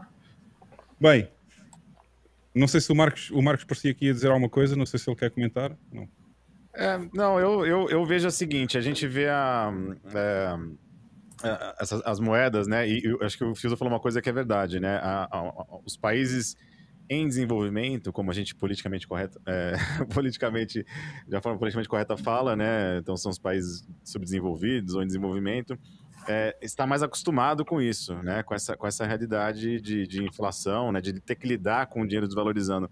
Eu só queria fazer né, essa provocação porque um eu tenho um amigo que às vezes eu converso com ele, ele me, me pergunta, né, sobre Bitcoin e tudo mais. E ele entende, né? Ele, ou seja, ele compreende a tese, né? O porquê que Bitcoin existe, porquê que foi criado, que é uma rede segura e tudo mais. Mas é na hora de ele colocar uma parte do, do patrimônio dele, independente do valor, ele fala assim, aí ele viu essa queda e fala assim, poxa, mas é, eu sei que isso tem muito poder, tem muita força, mas você não pode me garantir que o preço do Bitcoin vai subir, né? Ou seja, que, que esse, que o, que né, que é, determinando o valor através do preço, que o preço vai subir para sempre. Então você não tem como afirmar isso e eu não, eu não tenho como talvez colocar ali o meu capital investir esperando que isso vai valer mais monetariamente no futuro, né? E eu falei assim, eu vou te dar esse benefício da dúvida. Quer dizer, eu não posso falar se daqui a um, dois ou dez anos, se o Bitcoin vai estar a 20 mil, a 50 mil, a 500 mil, a gente não sabe, né? Comparando aí com, com, com o modelo Fiat, né? O modelo de compra sabe, e venda de um, de, um, de um ativo. Eu falei para ele, é, em teoria, a gente não pode afirmar nada com muita convicção. Mas, da mesma forma que eu posso, que eu não posso te dizer que o preço do Bitcoin quanto vai estar daqui a um determinado tempo, uma coisa que eu posso te garantir 100% de certeza: o seu dinheiro fiat vai valer menos a cada mês, a cada ano, é, e vai chegar a zero. Então, você precisa fazer alguma coisa. Você precisa investir, você precisa abrir o seu próprio negócio, você precisa é, transformar esse dinheiro fiat em alguma coisa, num imóvel, num investimento ou na sua carreira. Então, se você tem essa certeza, você usa essas estratégias, até estratégias financeiras, para se proteger, né? Seja contra a inflação, uhum. seja contra sanções ou contra a censura de transações. Então, o, o Bitcoin ele faz parte de uma alocação, caso você encare isso como é, um patrimônio, uma propriedade sua. É, qual a, a, porcentagem dessa propriedade que você queria que tivesse as, essas características? De ser uma coisa inconfiscável, incensurável, que você transacione livremente e que é, tem esse, né, é, esse track record, esse histórico de que é, vem uh, se valorizando acima da inflação, é, pelo menos para uhum. os holds ali que seguram por pelo menos uhum. três ou quatro anos, é, vem se provando bem resiliente. Então, essa acho que era a minha, minha, minha, minha, minha meu ponto de vista que eu queria comentar. Mas, mas, mas, para o teu amigo, desculpa lá, é, é só uma frase, ó Marcos. É, é uma questão de lógica. O sistema Fiat falhou por décadas, portanto, é pagar para ver. Sim, mas isso é pra gente, né? As pessoas estão. É, faz parte do, do orange peeling dele, né? Porque. É, falei, pois. É, então, mas, é, mas, é, mas assim ele conseguiu entender de que assim. Você precisa fazer alguma coisa com o seu dinheiro. Seja o Fiat, seja seu dinheiro está tá, tá, tá imobilizado no, através de um imóvel, de um investimento, você precisa fazer alguma coisa. Se você não fizer nada, ele vai a zero. No Brasil, vamos dizer que a inflação é 10%, em 10 anos, se se manter essa taxa, o seu dinheiro vai valer zero em 10 anos. Você precisa fazer alguma Exato. coisa. Então, na Europa, que está 8, 9, 10%, é a mesma coisa. É nada, está é, né? 20% na Europa. Isso, exato, mas no Brasil também está muito mais do que 10, muito mais. E, então, pelo, e pelos vê, vistos, os ingleses tá 80, estão 90. A... E pelos vistos, Bom. os ingleses estão a fazer alguma coisa, não é? É isso aí. Então, os ingleses e estou eu, espero que vocês também estejam. Ah, uh, eu estou. Temos aqui, temos aqui outra notícia: Bitcoin hash rate uh, cresce três vezes desde que a China baniu a mineração de Bitcoin, ou seja, um, mais um sinal. É, é mais um sinal. Os, os, mineiros continuam a investir e a ligar mais máquinas, cada vez mais máquinas, apesar do, do, do preço estar em baixo e o custo de energia, pronto, na, na, na, cai o que é, mas uh, eles vão à procura de energia onde ela é mais barata, onde, onde conseguem os, os, os preços mais competitivos e, e portanto o preço está baixinho, mas o hash rate está três vezes mais do que estava em junho ou julho de 2021. E o hash rate, exatamente. quando a China fez o. quando baniu a mineração, chegou aos 60 exahash e agora já está ah, perto dos 300. Está no- aliás, eu estive a ver hoje, é assim, tem picos, obviamente, tem picos, vai aos 200, depois vai aos 250, por aí fora, mas estamos muito, muito perto de chegar ao pico dos 300 em breve. É. Chama-se É, segurança. isto, geralmente o, o hash rate, epá, agora falando um bocadinho de preço, geralmente o, o hash rate é uma espécie de indicador que precede o preço, ou Uhum. seja, eh, daqui a algum tempo o preço vai estar muito mais alto do que estava quando, estava, quando estávamos a meio do ano passado. Vamos ver. Eu acho que outro é- aspecto também nesse, nesse caso aí, Uhum. a outra leitura que a gente pode fazer é com relação ao custo da energia, porque se estamos no, no- no inverno cripto e cresceu três vezes o poder do hash rate, é sinal que a energia que eles estão adotando está mais barata. Eles estão encontrando outras formas de energia muito mais em conta do que uh, encontravam antes, né? Exatamente. E ao contrário do que muita gente pensa, quando a China baniu a mineração de Bitcoin, continuou a existir sempre 15% de toda a mineração de Bitcoin no mundo continua a vir da China. É, Esse é o lado fantástico do Bitcoin, ele consegue se adaptar em qualquer situação, né? É a prova, é a prova da resiliência e que o incentivo é tudo. O maior Exatamente. incentivo é, é segurança, sem para o dúvida. Supera. o incentivo de Bitcoin supera o risco que há na China para não minerar. Exatamente, era isso que eu queria dizer. Ou seja, o incentivo da Bitcoin, do block reward, supera todo e qualquer medo de, das leis chinesas. E eu penso que não seja só o bloco reward, ou Hugo. mesmo que tu, eh, quando entras mesmo na cena, mesmo que tu eh, não tenhas rewards com a mineração, imagina nesse cenário, eh, tu acabas sempre por querer contribuir porque estás a contribuir para a segurança da rede, de uma coisa que é descentralizada. É Sim, aquilo não é, esse, não é esse o maior fator. Obviamente que o maior fator é financeiro. Não, é eu acredito.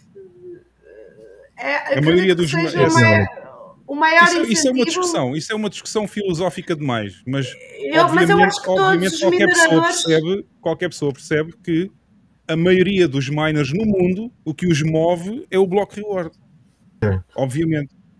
Ou, E ou ninguém ia, está ninguém ia comprar um, produção, Carla, ninguém ia Oh, oh. comprar um miner de 10 mil dólares só porque ah, bora lá ajudar a rede. Quer dizer, isso não funciona. Pensar nisso, quanto, é, quanto é que vale a tua liberdade? Quanto é que vale a tua liberdade? Isso Ah, não, mas na, na, quem, quem minera não está a pensar nisso. não. o incentivo é, é financeiro. Exatamente. E até E porque foi tem por isso não que o Satoshi, que- quando criou, foi por isso que o Satoshi, quando criou o Bitcoin, criou o block reward. Para incentivar as exatamente. pessoas a fazer a mineração. Cla- Claro que sim, e para pagar pela força de trabalho que é extremamente valiosa. E eu não, não estou a discutir isso. Só que eu acredito que o minerador chega a um determinado ponto e veja outras coisas para além do block reward. Por exemplo, eu sei que há mineradores, quando o preço está abaixo do custo de produção, não deixam de desligar as máquinas. Por isso é que há uma capitulação, alguns saem e outros mantêm-se. Certo? E Sim, isso mas- garante que a rede funciona. Eu, desculpem a minha visão em romântica, terrenos mas em que, em que ficam na bancarrota, não há forma de continuar a minerar. Uhum. Inclusive, É. várias empresas, né? Várias empresas faliram nesse inverno cripto agora. Tá muito É, alavancada. sobretudo quando não é com capital próprio, quando é com dinheiro emprestado, por exemplo, não há forma de continuar a minerar. claro, Sim. e se estiveres extremamente alavancado, mas se for uma cena pessoal e, e o mundo em nível de pessoas é suficiente para que isso aconteça, que é essa, acho que é a ideia principal. Olha, eu sou, eu Sim. sou um minerador individual, o, o Hugo eu sei que também é. Se todos os, mineradores profissionais falirem, a rede vai continuar funcionando porque a minha maquininha tá rodando e a do Hugo também. Seja É uma, seja um exatamente isso. É isso. Eu não vou desligar, É eu não vou desligar a minha porque já está paga. Eu já não, eu já Eu não tenho que pagar não. a dívida porque eu, porque eu, paguei também a não. máquina toda logo à cabeça. A minha tá. Eu vou É, confessar mas, uma coisa. Fala, fala. Bom, vamos passar, a, somos muito poucos. vamos passar Ah. à próxima? Mas deixa eu só falar uma coisa Nossa. rapidinho, por favor. Diz. Só para vocês entenderem. Porque, assim, mesmo como minerador individual, é, eu, eu uso um, uns serviços aí que é conhecido, né? A Compass Mining. Mas, por exemplo, todo o contexto geopolítico. Eu tinha duas, duas máquinas minerando na Rússia. Pelas sanções da, e pela, pela guerra, as sanções americanas, a empresa que intermediava esse, esse processo, a empresa americana, como todas as empresas americanas, foram proibidas de ter qualquer vínculo ou negócio com empresas russas. O contrato foi quebrado, as minhas máquinas foram desligadas, porque elas não estavam no meu poder. é, not your ASIC, not your, uh, not, not, your hash rate, né? Tipo assim, eles desligaram as minhas not máquinas. Your, not your ASIC, not your block reward. Not your block reward. Tá bom, tem as main pool, tem a, tem a pool de mineração, mas o que eu quero dizer é, é sim, a, a Carla tá certa nesse aspecto, que eu fiz. Tenho incentivo financeiro? Tenho mas não desligaria minhas máquinas sob nenhuma hipótese, porque eu sou um pequeno investidor né, ou minerador, porque pela questão do ideal. Claro, as grandes corporações de mineração, eles veem ali resultado, eles precisam pagar aquilo, são custos elevadíssimos e, e começam a ter problemas financeiros caso não consigam manter a estrutura funcionando, comprando a eletricidade que precisa, mantendo o espaço físico e acondicionado. Então, acho que é, é uma mistura das duas coisas, mas mesmo que exista um problema sistemático, que o hash rate caia é, é, abruptamente, a rede é resiliente, ela vai continuar, ela continua rodando, seja com um notebook antigo, seja com um ASIC, ou com 5, com 10, com 10 mil, com 100 mil. Bem, vamos lá. Vamos aqui à outra notícia desta semana.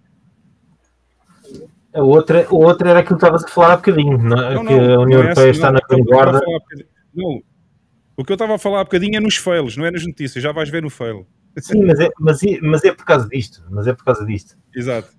É por causa disto. Uh, a União Europeia um, já, já, já chegaram a, quanto à, àquela, àquele, àquele regulamento do MICA. Uh, não são boas notícias para nós, porque eles vão querer, quer dizer, ou são, depende do ponto de vista. Para mim são ótimas notícias, velho, são ótimas. Exato. Uh, eles, vão, eles vão querer. Bem, isto, isto, também é um saco de gatos. Eles, eles misturam tudo: é Bitcoin, é shitcoins, é tudo a mesma coisa. Portanto, eles, eles querem agora que as, as exchanges e, as, e, os fornecedores de carteiras registados nos, nos países membros da União Europeia que, que, façam o KYC, que façam uma verificação da identidade dos, dos utilizadores. Uh, adicionalmente, vão, vão querer que se imponham. Um, requerimentos de capital para, para os, os fornecedores daqueles serviços para evitar, evitar uh, uh, coisas que aconteceram recentemente com as, com as stablecoins, no caso da Terra, ou Terra Luna, e com a Celsius e não sei o quê. Epá, isso para nós é igual a litro, tanto nos faz. Mas pronto, mas esta questão do, do KYC nas carteiras pode trazer alguns contratempos para algumas pessoas, vamos ver eu não estou muito preocupado com isto, mas acho que é um, é um retrocesso e, e, vai acelerar, vai acelerar eh, algumas coisas que eles não querem que acelerem. pronto, enfim. Enfim. Uh, pronto, eles agora vão ter, vão ter, eh, brevemente vão ter uma, umas reuniões animadas no IMF, no, no FMI, como nós dizemos hum. cá, e no, e no Banco Mundial. Uh, acho que o ponto principal da agenda é mesmo bitcoins bitcoins. Eu ver o que é que sai dali. Temos aqui outra notícia também interessante esta semana.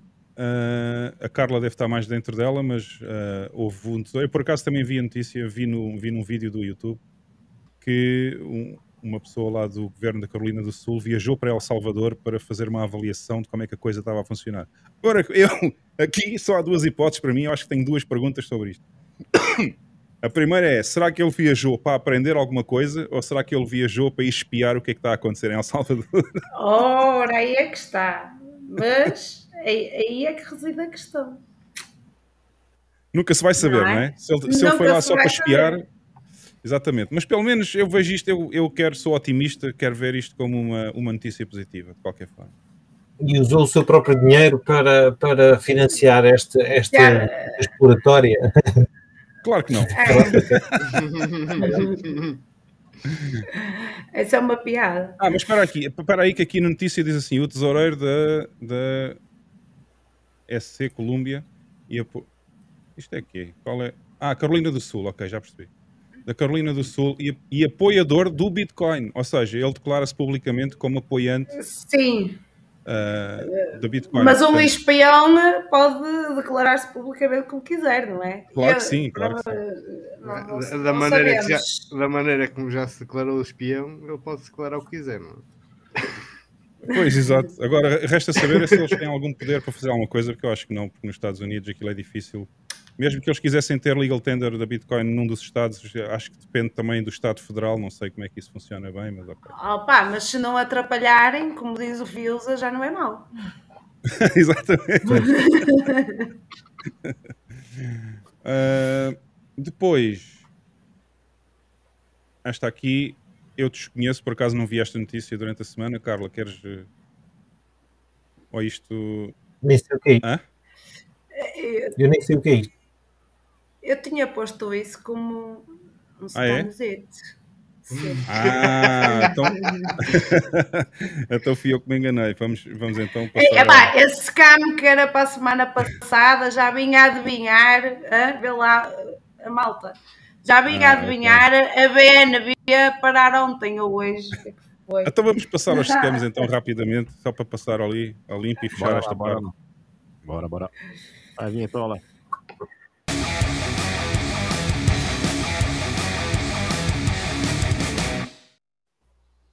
Ora bem, então vamos lá. Agora que sim que estamos dentro da secção correta, temos aqui então um scam. Ah, ah, agora que eu já percebi, já percebi. Já estive a ler ali o primeiro parágrafo, já percebi o que é. Diz, diz, Carla. Explica-nos aí. Ah, ah pá, pronto, eu lamento, e, eh, lamento imenso aos shitcoiners eh, de plantão, mas eu também não, me, não estudo muito shitcoins, porque a Bitcoin é complexa demais, portanto não tenho tempo para estar shitcoins, mas uma pessoa convém andar atenta aí aos scamzitos para prevenir aí a malta. E esta Harmony One parece-me que roda na, na blockchain da BNB, mas tem ali umas relações etéricas, ou chitéricas, assim, do outro patamar de divinação, ou de estado divino. E então, eh, isto teve um hack na bridge, como há as polkadotes da vida, que têm sempre hacks nas bridges, e que acho que foi na Horizon, não sei o quê. Pronto, mas eh, estava tudo bem, estava tudo bem. Uh, a questão é que eles já estão, isso é um plano de, de recuperação da, da Eu gosto é da forma como eles passam aqui a mensagem. O, o próprio jornalista diz: Vamos ficar milionários com um ponto de interrogação. Ah, Ou seja, Porque ainda por cima, essa é uma small cap ou caraças, daquelas mesmo raspadinhas, não é? Jogos de azar. yeah, isto, isto E, não hum, não, claro que não, mas é para a malta saber, esta merda vai à vida, não tarda Pois vai. muito. Isto também é do E- site News. Desculpa, vamos, não se percebeu nada. Eu vi em vários, ainda por cima. É, e, eh, mas eu vi em vários sites, olha, foi se calhar, mas vi em vários e, e isso foi verdade. E Diz o que é certo é que ontem ou hoje a blockchain da Binance também parou. Que foi a Calma aí, não queres, não, não comeces a dizer as coisas à frente do tempo, Carla. Ah, está bem. Spoiler, spoiler. Desculpem. Spoiler alert. Spoiler alert. Para o scam seguinte, que é fantástico. Eu até fiz um post no Twitter. Eu até fiz um post no Twitter com isto. Está aqui, pessoal. Está aqui a descentralização para vocês todos da BNB. Ah, e até fiz questão, fiz questão de mencionar o CZ ali no meu tweet, que eu não tenho medo nenhum dele. Eu pus um palhacinho à frente. Eu pus um palhacinho à frente do CZ a dizer assim: Decentralization for you, pessoal. Então, e o CZ posta dizer que houve um exploit qualquer numa bridge, também, uma bridge novamente, que fez com que o pessoal conseguisse, que resultou eh, na impressão de BNB a mais do que aquilo que era esperado. E, portanto, ele mandou parar todas as transações de BNB. Está aqui a descentralização das shitcoins, ah, mais uma vez explicada pelo próprio, pelo, pelo scammer, no, ah, o scammer mora. Bem, gente, vamos fazer um plano, um peditório tipo a flor para a Madeira, uma flor para a Binance, porque é Luna, é eles- estes alavancados do caneco, não é? É Luna, é Harmonies, é BNBs, é tudo aí pelo cano abaixo. Está mesmo fixe. E- e- Este, este é bom, que tem uma shitcoin mais um casino. Yeah, Exato. olha, está mesmo Exato. bullish esta bosta, meu. Estou mesmo a curtir Este, é um bom. E agora sim, agora sim vem, vem a cereja no topo do bolo, que a gente estava há bocado a falar com o Fiusa sobre isto. Os reguladores da União Europeia proíbem pagamentos internacionais de contas russas de criptomoedas. Ah, E agora? E agora? A pergunta é: e agora? E agora? E agora? Como é que eles vão, como é que eles vão proibir que eu mande Bitcoin para a Rússia ou que alguém na Rússia mande Bitcoin para mim? Eu gostava que eles respondessem a essa questão. Ai, É bom explicar, né? É bom explicar. Por isso é que eu disse há pouco que a União Europeia está na vanguarda dos idiotas da política. Eles, não, eles nem sequer sabem. Eles nem sequer sabem do que é que estão a falar. Fiusa, queres, queres dar um comentário sobre este, estes políticos? Deixa estar, que quando eles puserem em prática, eles vão saber é, do que é que estão a falar. Me faz lembrar um caso clássico aqui no Brasil, do juiz que mandou intimar o Bitcoin.com para poder pagar a dívida de, de, de, da separação lá da esposa que se sentiu prejudicada, né? Ele não tinha a menor ideia do que era o Bitcoin e queria que de qualquer jeito fosse cobrada na instituição Bitcoin a, a cobrança da, da, da, desfavorecida lá. A União Europeia acho que não está entendendo como é que funciona o Bitcoin, querendo proibir. Não é muito fácil fazer isso, né? Se, se, se, alguém quiser fazer alguma negociação com a Rússia lá por criptomoeda, vai fazer e não tem, como, não tem muito como descobrir, né? É, enfim, eu acho que. Isto faz-me lembrar, é... faz lembrar o Fraga. Não sei se o Fiusa está a par de quem era o Fraga aí no Brasil. Daniel um Fraga, primeiros... nosso ídolo. Exato. Quando ele dizia, quando ele dizia nos vídeos: venham cá, venham cá tirar as minhas bitcoins, venham cá ver Exatamente. se conseguem tirar. Exatamente. Diz que ele está em Portugal, é, mas, né? Mas não sei se ele está em Portugal aí ou não. Eu sei que ele desapareceu, mas, mas uh, onde é que ele para agora não sei, não sei qual é a localização. Aquela proibição não é só, não é só para Bitcoin, atenção. Eles com as shitcoins conseguem bloquear os pagamentos. Em, em, Bitcoin é... Mas é isso que vai ajudar também as pessoas a perceberem o que é que é o trigo e o que é que é o joio.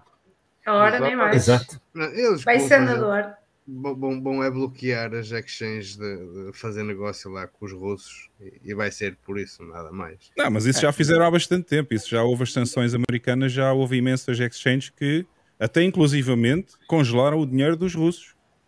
Sim, e vai ser por aí, não vão conseguir fazer absolutamente mais nada. Bom, vamos só, vamos só combinar aqui, né? A, a, a manchete diz, né? É, é, proibir com a utilização de criptomoedas, né? E Exato. Bitcoin não é criptomoedas é, é a, única cripto que existe é Bitcoin. Mas, Muito bem é, é, e por, então, por isso que, assim, eles conseguem, com stablecoins ou com qualquer outra rede dessa, BNBs, o que, que coloca qualquer uma, é, eles conseguem sim, né? Eles conseguem proibir ou, ou, censurar. Então, eu queria rebatizar. Assim como vamos, talvez, é, talvez não, a gente vai viver a época das CBDCs, também tem as F, SFDCs, né? Que são as Scam Fails Digital Currencies, que são todas essas outras aí. Muito bom. Aliás, há quem diga, já houve para aí uns comentários também que eu acompanhei hoje no YouTube, que uh, há quem acredite que a Rússia, por causa desta situação toda de quererem bloquear as transações e estas coisas todas, já está a pensar mais seriamente em, em em legalizar 100% a Bitcoin, porque até este momento só é possível ter Bitcoin, mas não se pode usar como pagamento, é ilegal. Houve uma lei que foi aprovada há pouco tempo que ilegalizou os pagamentos com Bitcoin, digo com os serviços e comércio. Uh, só podia haver transações uh, de exchange para pessoas, de pessoas para pessoas. Agora, talvez eles pensem um bocadinho melhor e se calhar vai ser até a moeda de troca entre a Rússia e a China, digo eu. Bem, com o Putin ah, lá, só acredito vendo. Aliás, isso, isso, já começou há algum tempo, porque o, o, Banco Central da Rússia queria proibir criptomoedas, depois o, o Putin eh, chegou lá, teve que pôr ordem naquilo e disse que afinal não era para, para banir. Isso já pode ser aí um, um backdoor e que ele já esteja a pensar precisamente nisso e nas sanções para, para poder rodar com Bitcoin. Exato. O Putin vai ser a primeira pessoa, o primeiro governo a usar como illegal tender, vai fazer a primeira transação internacional. não me acredito, porque ele recuou nesse passo. Ele teve um grande não, recuo é, nesse passo. É a União Europeia é que quer fazer isso. A União não, Europeia mas... quer ser a primeira a dar esse passo de, para provar que é a maior burra que existe é a União Europeia. Meu Deus. Cada vez gosto mais daquele, cada vez gosto mais daquele candidato a deputado também, acho que era da Amazónia, que dizia que vamos invadir Portugal e colonizar. Ah, exato. Roubar tudo, roubar tudo, roubar tudo. Roubar tudo, coitadinho. Por mim podem vir à vontade que eu em breve. Mas pronto, isso é, isso é uma surpresa para outro dia. Uh, ok, vamos então, vamos então passar aos mimos. Eu acho que temos aqui uma coleção hoje, não é muito grande, mas é interessante. Rola a vinheta dos memes aí, pô. Bora falar de meme.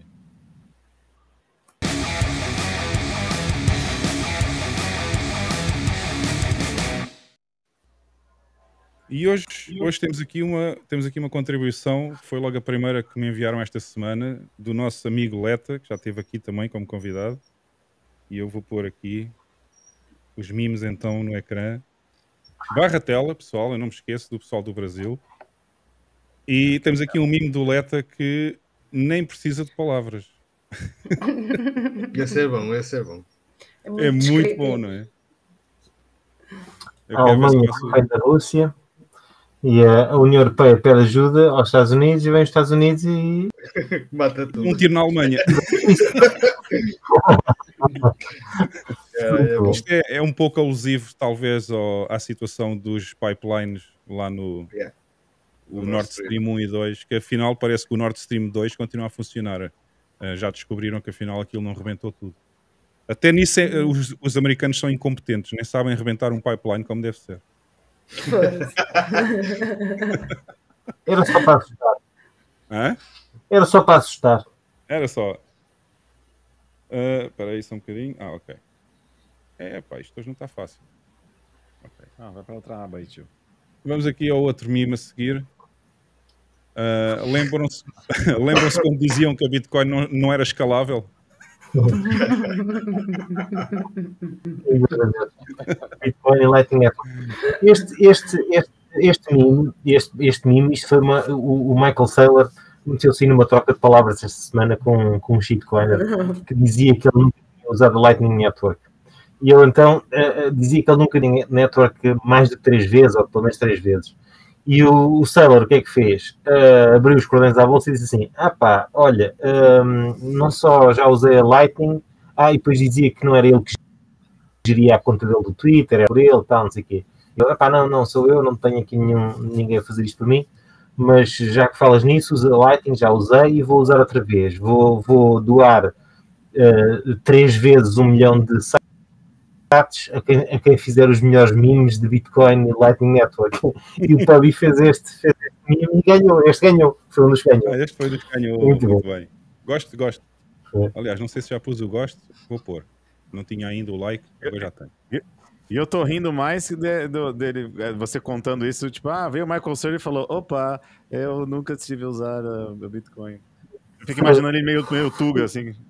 E, e, e o foi- mostrou a troca de mensagens privadas com o Sailor. O Sailor dizer: pá, manda-me um, um QR ou um, um endereço de Lightning que é para eu, te, para eu te pagar o milhão de sats. E o gajo fez aquela merda e pagou mesmo. Um milhão de sats até não é Oh. muito, agora neste momento são para aí 200 dólares, Não, mas ok. são 200 dólares. Ah, mas é um milhão de sats, então. Mas é um milhão. Milionários, estes gajos são milionários. Que parvoíce a minha, agora acabei de comparar a Bitcoin a- ao dólar. Agora até me deu assim um vibe. Sabes lá o que é que é um milhão de sats, homem? Nem a gente sabe o que é que é um milhão de sats. Vamos, vamos combinar. é- é- esse pessoal tá enchendo muito meus sats, viu? Isto é piada de É, mas quando começaram a usar o euro, cá, quando começaram cá a usar o euro, nós também durante algum tempo andamos na transição, ainda andamos a usar escudos durante algum tempo e fazer Sim. a conversão na cabeça. é mais ou menos a mesma coisa. Olha, Também este mime está fantástico. Ela está-se a gabar na cama com ele, está-se a gabar que já dormiu com dois ex-presidentes, fala quatro línguas ah, e que é dona proprietária de dois quadros do Monet. E ele responde que eu comprei estes preservativos com Lightning e Tora. Como é que é no Brasil o preservativo? É camisinha, camisinhas. É preservativo também. Ah, é? Ok. Este aqui Vi também. novelas, que eu saiba. Diz, vamos, não ouvi. Vi nas novelas, aprendi nas novelas. Ah, ok. Vi as novelas também. É. Mas ele claramente ganhou a discussão. Pronto, para mim, Depende, podíamos abrir uma discussão com os Monet. É, eh, não, agora não. Eu prefiro preservativos comprados com. Peraí, é, é- é Monet ou Monero? Não, Não. Monet. Já Jean- vamos Jean-Paul ao- Monet. Já vamos ao Monero, que está aí o Miguel Carvalho, ele já faz a pergunta da Não, é, é o Monet, pintor impressionista francês. Ah, esqueci-me de pôr o like, espera aí, tenho que voltar Os aqui. europeus são muito, muito cultos, muito cultos. Esses franceses maravilhosos. Eu não sei se eu consigo, se vou conseguir pôr o som disto. Espera aí, Ah, acho que mas parece-me interessante. Vamos ver se eu consigo pôr aqui o som. Ele está com som, vocês estão a ouvir, não? Não, não. Não. Ah, já sei. Já sei porque. É o botãozinho, é o botãozinho aí, né, tio? Eu não sei por quê. É aquele botãozinho lá da, da mesa, né?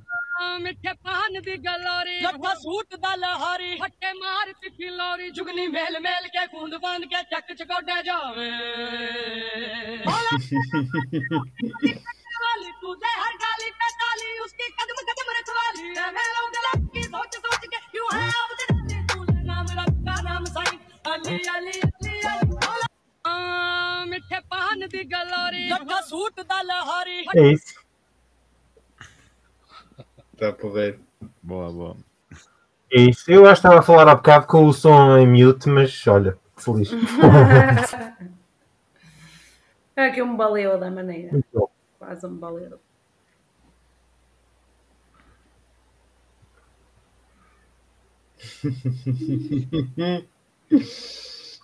Palavras para guia, né? Ô, Hugo, não estarás em muto, Hugo? Já, acho que tá mudo. Volta o botão.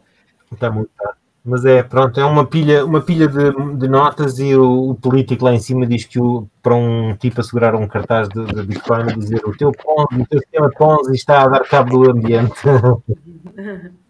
É uma verticalidade, não é? Uma verticalidade.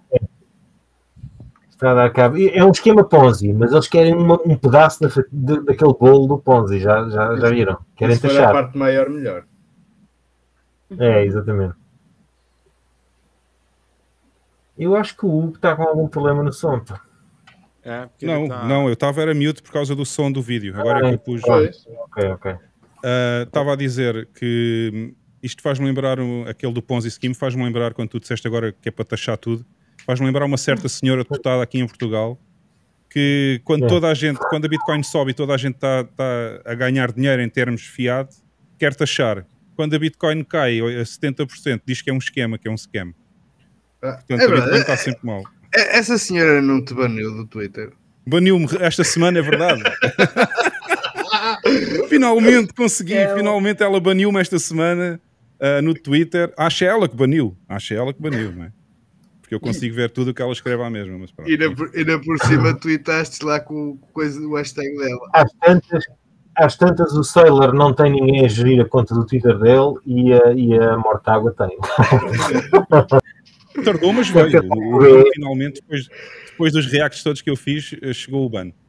É, és Ah. tão insolente, tão insolente, rapaz. Sou tão insolente, tão insolente. Alguém Quer quer traduzir este? Uh, não tentes, não tentes uh, acertar no, no, no mercado bull ou bear, é impossível. Em vez disso, tenta-te perceber apenas da verdade. Qual verdade? A verdade que não há bull nem bear, não há mercado bull nem mercado bear.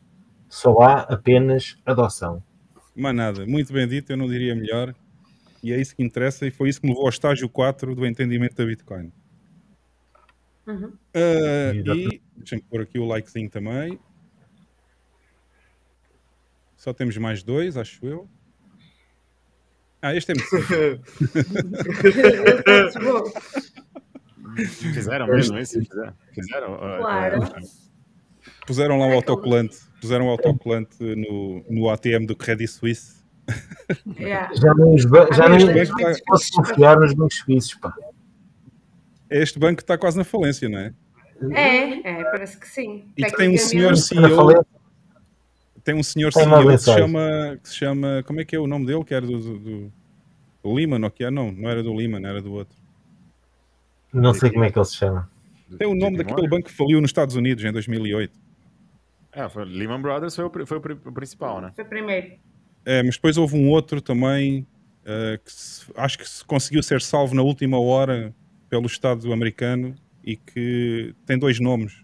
Era, era o Mary Lynch. Não sei, não, não é esse, não é esse, não é, não, não não é Lynch, mas pronto, o CEO do Credit Suisse é, é- tem exatamente o último nome do, daquele banco nos Estados Unidos que também teve. Não estou a ver qual é. Se não é Lehman, eh, procura aí, se calhar é o Ah. Lehman. Se calhar é o Lehman. É o que eu estou a tentar ver. Estou a tentar descobrir. Peraí.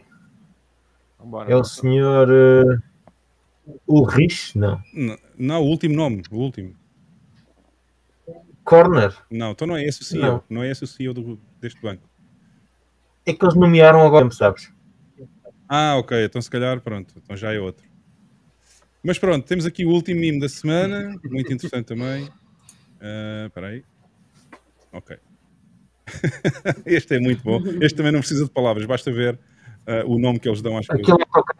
Aquele autocarro, o autocarro é o autocarro do Moner, não é? É, deve ser o- Daquela maneira. E, e sabes quem é que vai a conduzir este, este autocarro barra ónibus? O É Miguel. o Miguel Carvalho.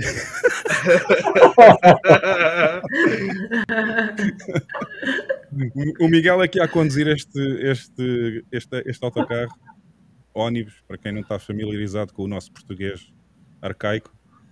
Um, e a Lightning Network acabou com isto tudo. Portanto, os use cases das shitcoins acabaram. E pronto, pessoal. Foram os mimos da semana. Espero que tenham gostado bastante.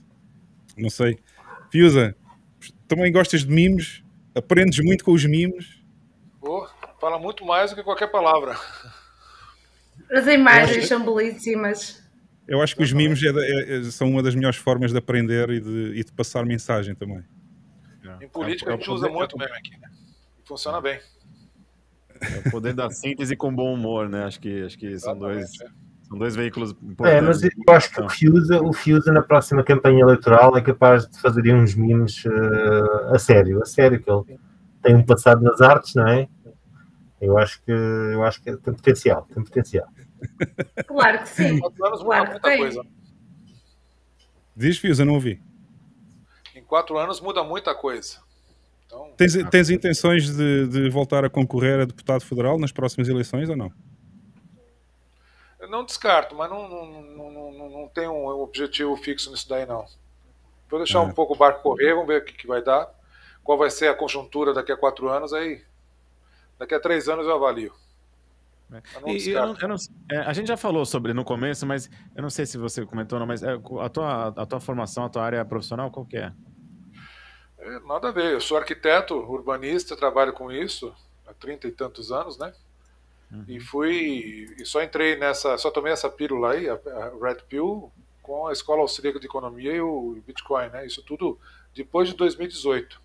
Com o processo seletivo lá de 2018, com os cursos que a gente fazia dentro do Partido Novo. Aí que eu me despertei para.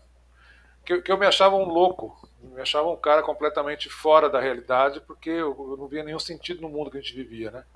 E eu, quando descobri toda a, a doutrina que tinha liberal por trás, aí eu, eu encontrei minha turma. Aí eu fiquei, bom, eu não sou louco, eu sou, eu sou um dos liberais, eu não sabia, né? Aí eu consegui me, me encaixar, me entender e estudei. Mas isso faz de quatro anos para cá. É, só- eu, só, eu só discordo que você falou que não tem nada a ver. A arquitetura tem tudo a ver. Satoshi Nakamoto arquitetou um mundo novo para todo mundo viver em, em plena harmonia. É quando eu falo que não tem nada a ver com a relação à economia, né? Política. Eu nunca, nunca fui político, nunca fui economista, Ah, nada sim, disso. Sim, sim. Virei agora, depois de quatro anos de, de estudos aí.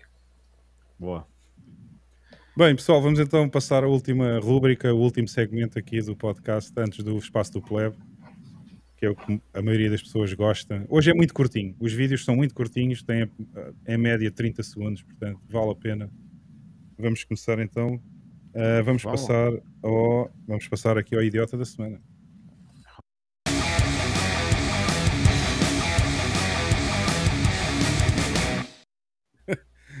Esta semana, esta semana foi rica em candidatos, Ah, ou seja, não temos dois, temos três, temos três candidatos, mas a idiotice foi muito curta e grossa. não é, Alex? É verdade, hoje um, três nomeados, três nomeados de peso, começando pela nossa mumificada Nancy Pelosi. E depois, com, ó, só uma coisa, com todo respeito ao Fius aí, a gente, se vocês bateram o recorde de idiotas da semana, pode que aqui no Brasil, com eleições agora no, no fim de semana passado, tivemos recorde de vários idiotas também aí. É, vários candidatos. Ah, o- é franqueza, o Fius. Então tens que fazer uma regional para nós vermos para a semana. é, o pessoal pode partilhar Olha aqui isso. com a gente também. Falar nisso, antes de passarmos, eh, agora o Marcos lembrou-me de uma coisa que há uns anos atrás eu lembro-me que houve um candidato qualquer, não sei se era no estado de São Paulo, que era um palhaço ou que era uma coisa assim. Era o Tiririca. Ah, o Tiririca. Esse, esse ainda é vivo ou não? Ele ainda concorre, ainda fala uma coisa ou não? Foi eleito. Foi eleito. Foi eleito. Foi eleito. Opa, e há, quem, há quem diga que é o melhor político, é que não faz nada. Ele foi eleito. O O, o slogan dele palhaçada. ano vai ficar. Bitcoin. É, é. Mas ó, Epá, só- epá, é assim. Desculpem lá e, e- e se calhar vamos ser flagados, mas qual é o drama? O Zelensky foi eleito e há uma capa da Vogue. Bem, agora, agora é que lixaste isto tudo. Agora é que lixaste isto tudo. Vamos ser banidos. Este Para vídeo vai-nos banir o canal. Pessoal, para a semana, se não houver vídeo, já sabem, fomos banidos porque a Carla falou no senhor. Não se pode também agora? Não se pode dizer preto, não se pode Ui. dizer Zelensky, não se pode dizer nada. É, Oh, é, espera aí. mute, mute, põe no mute, põe no mute. Tens, tens que dizer Zé Lince, o Zé Lince. Ah, o Zé Ah, Lince, pá, é. exatamente. A Tuga, a Tuga. Dá mais Bem, escorregada, É assim. Mas Espera aí. entenda mas vamos lá. Ó Marcos, tu podes- tens lugar para mim aí no Brasil, eu vou aprender a falar agora. Tem que dizer Zé Lince.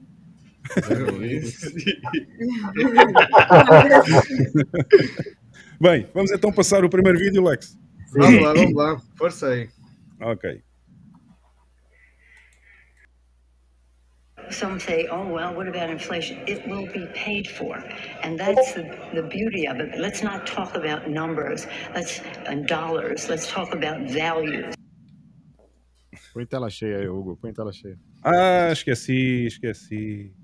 Estava a ouvir bem já agora, ou não? É curtinho, o som tá bom. Vai lá de novo. Ok, ok. Desculpem, peço desculpa à audiência, mas eu esqueci de pôr em full screen. Vou pôr agora. Some say, oh, well, what about inflation? It will be paid for. And that's the, the beauty of it. Let's not talk about numbers let's, and dollars. Let's talk about values. Jesus, minha Nossa Senhora. É, é aquela cena Oh. da nor- normalização, não é? Espera aí. Oh, deixa-me só dizer aqui ao Cochá que eu não estou a ofender profissão nenhuma e tenho o maior respeito pelas artes circenses e pelo teatro. Eh, portanto, tanto a comédia como a- o palhaço. Mas ele é um palhaço, foda-se, e ele é mulher, desculpem lá. E na história da fotografia vai ficar a capa da Vogue que ela posou. E na história da imagem. passar- Carla, vamos passar à Pelosi, que foi o vídeo agora que a gente viu. A Pelosi Certo. diz, e eu fartei-me de rir, estava em mute. Avante, avante camarada. Ah, mas ela diz que a beleza da inflação é que ela pode ser paga Pois com é. impressão de mais dinheiro.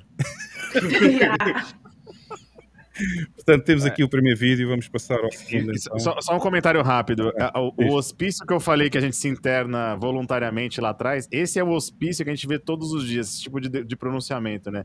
E esse é o É. hospício que a gente precisa é, tentar expor ao máximo, porque é impressionante, há, há muita loucura numa frase tão curta, né? É, é, é. A seguir temos ah, O. Adin Lex. Alexander. Adin Alexander. Põe tela cheia. Alexander. Este aqui também é muito interessante. Este eu não vou explicar nada, vejam só. E, Aumenta e acho que é só. Acho que isso basta. And if you think Dogecoin hitting 60 cents today is crazy, wait till you hear this. Many analysts, including myself, believe that Doge has the potential to be equal with Ethereum. And for those of you that think it sounds crazy because of Doge's market cap, wait till you hear this. Both Doge and Ethereum have essentially the same endless market cap. And if you keep digging, all aspects of both coins are virtually the same. I used to say I'd give it a year to hit the price of Ethereum. But with the way Doge is going right now, we could see this in less than a few months. Foda-se. Este, este mandou acentos só para. Espera, mas espera. Espera, que a parte interessante é que ele fez este vídeo quando o Ethereum estava nos 3 mil dólares. Essa é a parte interessante. Opa, mas se calhar ainda é mais, é mais aceitável Dogecoin que Ethereum, sei lá. Daquela. é? Assim, Mas se calhar. qual é que é o. qual é- quanto é que vale cada ET eh, agora? Eu não faço ideia. Ah, não sei. Está para aí a 60 cêntimos, acho eu. 60 e gajo que é- chega aos 3 mil dólares. Exato, exato. Em poucos meses, em poucos meses foi o que ele disse. Tenho que fazer um grande burn. Bem, então vamos ao terceiro, Lex. Vamos ao terceiro. É o Assam Mi, Min, Minhaj, talvez. Sim, este gajo é um idiota. Que é o, o idiota da Netflix.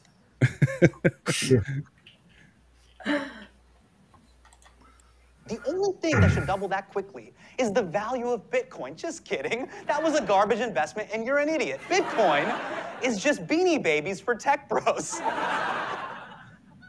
Look, man, every person I went to high school with was like, yo, Bitcoin is gonna change your life. BTC, get on it right now. And I'm like, Tommy Wilson, you work at Office Max. What the fuck are you talking about? Oh, by the way, by the way, hey, internet comments, it's trading at 6.5K. Go fuck yourself. Look,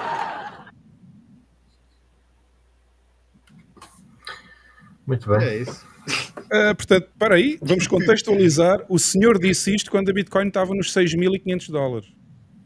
Uhum. Tá bem. Portanto, foi um mau investimento. Pronto. É, mas é, é o que eu acho. Eu não sei, tudo bem, a pessoa, a pessoa pode não entender nada sobre Bitcoin, mas é, ele não é só um- uma pessoa que, é, que, não, que não é boa nessa parte de, de, de, de- de- de entender ou, ou, né, uma, uma tecnologia, ou sei lá, como é que você, você chama Bitcoin, mas, mas mesmo com piada não foi engraçado. Tipo assim, comediante foi Não. ruim. É, nem que a piada Eu, conseguiria, eu consigo rir de piada sem fundamento sobre Bitcoin, mas é, é que não foi boa. Não, é aquele gajo podia estar a fazer piadas de, de vacas, de políticos, de amor, de, de, de- epá, não esquece, não Bem, tem piada nenhuma. Deixem-me só Esta dizer é, que esta é, bom diferen é a diferença Bem, entre Carla. bons. Desculpa. Esta é a diferença dizer- entre bons artistas de teatro e atores, comediantes, dos, daqueles que não o são. Que são palhaços. Deixa-me por deixa-me só dizer, Carla, que a votação já está no grupo do Telegram. O grupo do Telegram também já está aqui na tela barra ecrã. Ah, quem quiser votar para escolhermos qual foi o idiota desta semana, ah, basta seguir o link que está aqui, t.me barra FUMANIPT, se estiverem a usar um computador desktop e tiverem a usar o- a versão desktop do Telegram, se quiserem no telemóvel ou barra celular, ah, podem pesquisar por FUMANIPT e aparece-vos logo lá o grupinho para entrarem. Podem votar, a votação já está neste momento no grupo. E juntem-se a nós, mesmo que não seja só pela votação, juntem-se a nós também. Já temos imensa gente no grupo a falar em português sobre Bitcoin. Portanto, é sempre um bom grupo a ter na vossa lista de grupos do Telegram. Comenta, Carla, diz agora. Ah, Já te esqueceste. Não, eu não, não me esqueci, é, é igual a letra.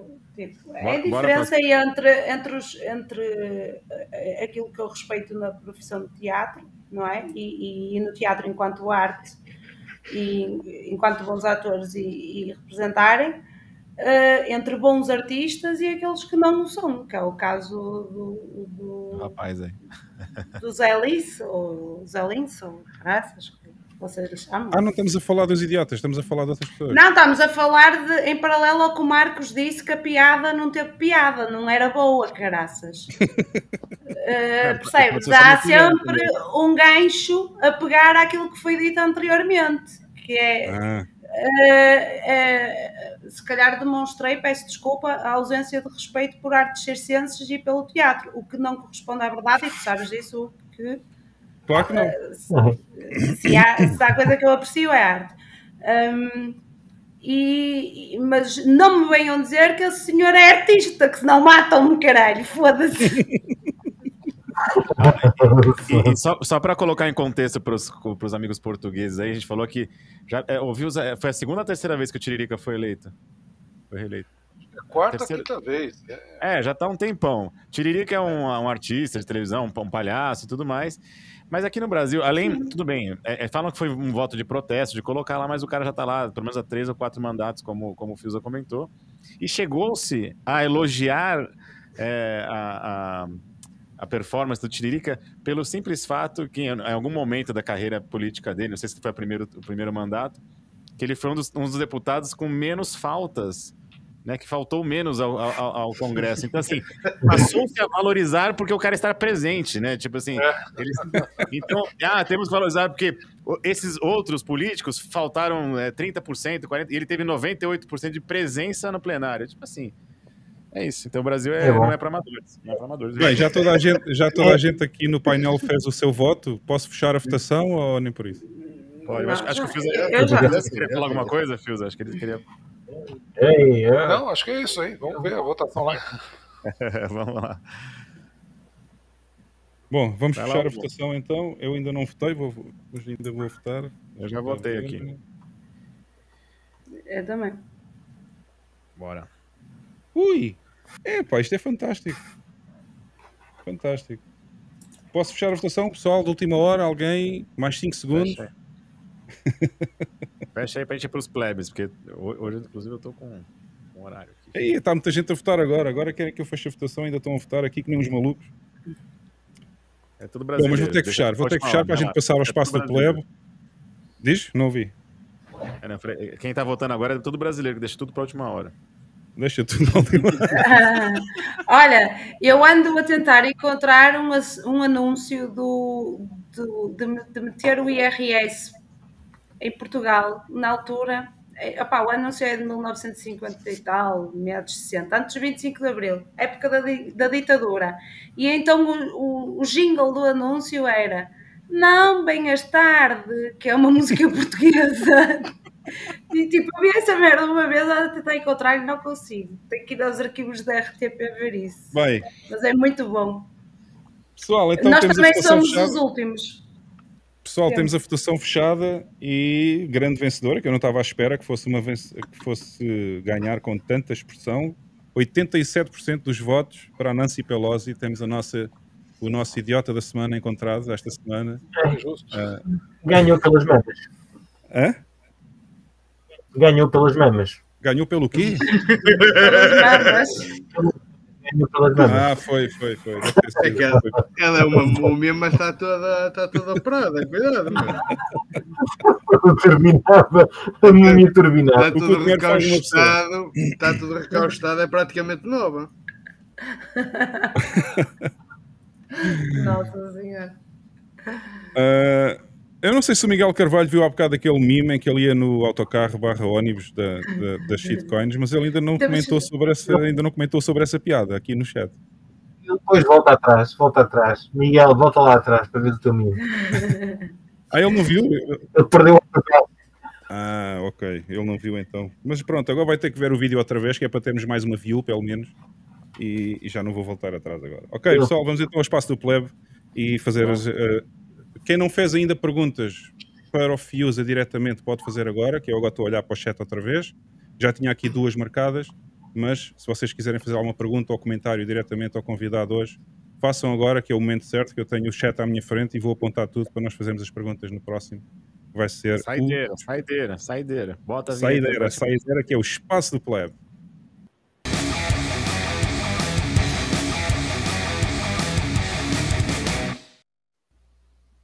E cá estamos, pessoal, no espaço do plebe. Já sabem, façam perguntas agora se quiserem uh, falar diretamente ou comentar alguma coisa diretamente com o nosso convidado hoje, que é o Fuse Bitcoin. Um, e nós vamos fazer, vamos passar as perguntas diretamente ao nosso convidado.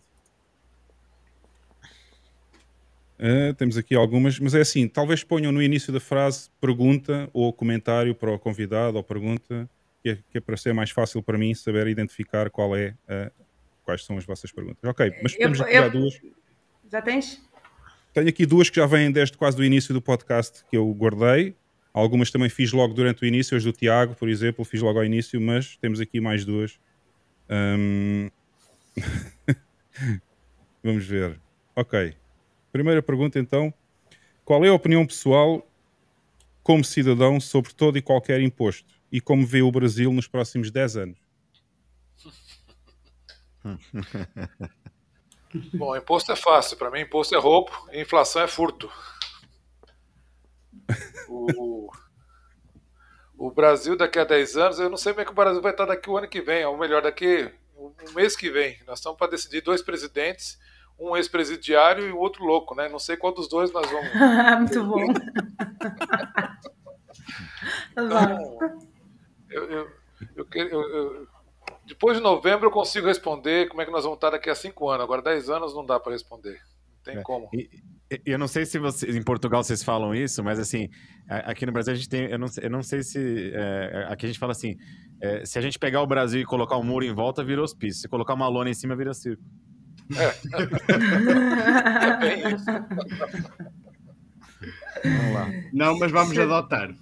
Pois é. Mas qual é, Fiusa, já agora eu estou curioso, estou curioso, eu já reparei nas, nas eleições que aconteceram no, este domingo passado, vi que o Lula ficou uns 5 pontos à frente do, do Bolsonaro, mas qual é, qual é a previsão, qual é a sua previsão pessoal agora para quem é que vai finalmente ganhar agora no segundo turno? Eu acho que o Bolsonaro vai ganhar, né? Porque houve 38 milhões de pessoas que não votaram, né? Muitas delas não votaram por causa da fila. Havia muita fila para votar, o pessoal acabou desestimulando e não votou. E eu acho que esse pessoal que não votou vai fazer a diferença. O, porque nós já não estamos mais escolhendo qual candidato, nós estamos escolhendo o, qual é a moral que nós vamos querer para o país. Né? Se nós vamos endossar um ex-presidiário que teve sucesso no, no, no, no fruto do roubo que ele fez, ou se nós vamos eleger um cara que pelo menos não foi incriminado nada até agora. Né? Então, essa questão moral que está sendo colocada agora é isso que vai fazer diferença e o pessoal está batalhando por conta disso, está fazendo campanha. Muita gente que estava quietinho, eu já vi que está saindo da, da trincheira e está se expondo mais. E 38 milhões é seis, sete vezes mais a diferença de votos que tem entre um e o outro, né? Então, eu acho que vai dar, acabar dando Bolsonaro.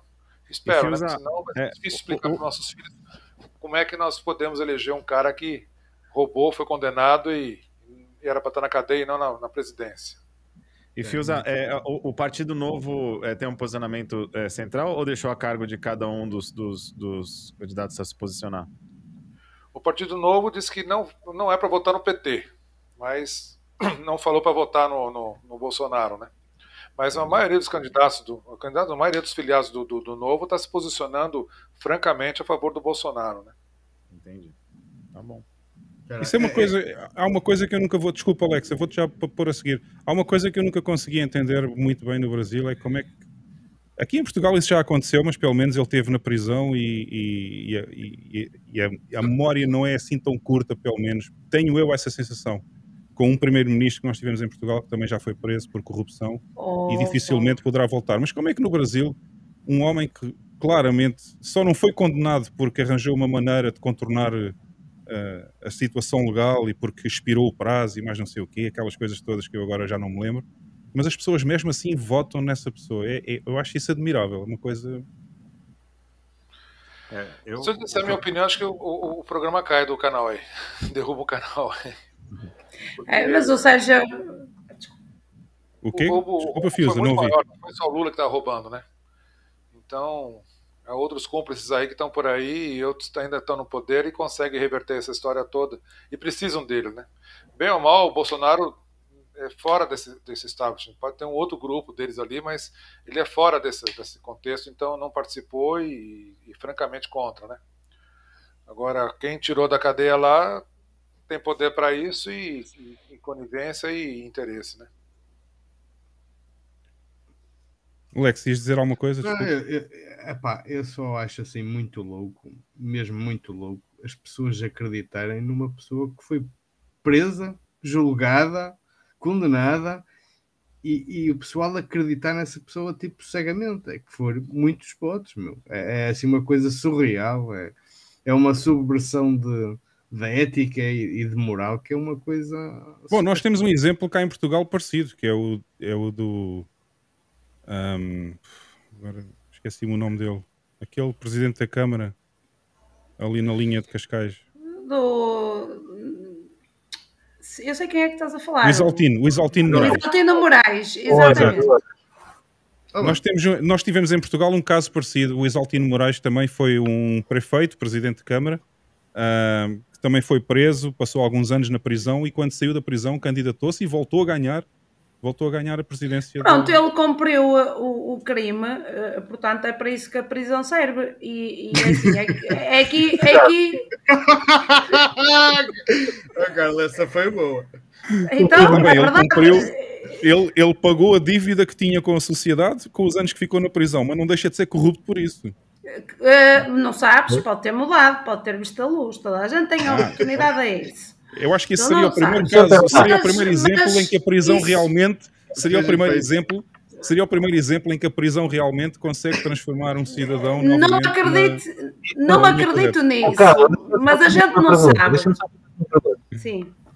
Deixa-me só fazer uma pergunta. Então, se ele fosse pedófilo, cumpria 5 anos ou 10 anos na prisão, saía e podia voltar a trabalhar numa creche? Não, à escala de crimes, não podemos Hum. comparar.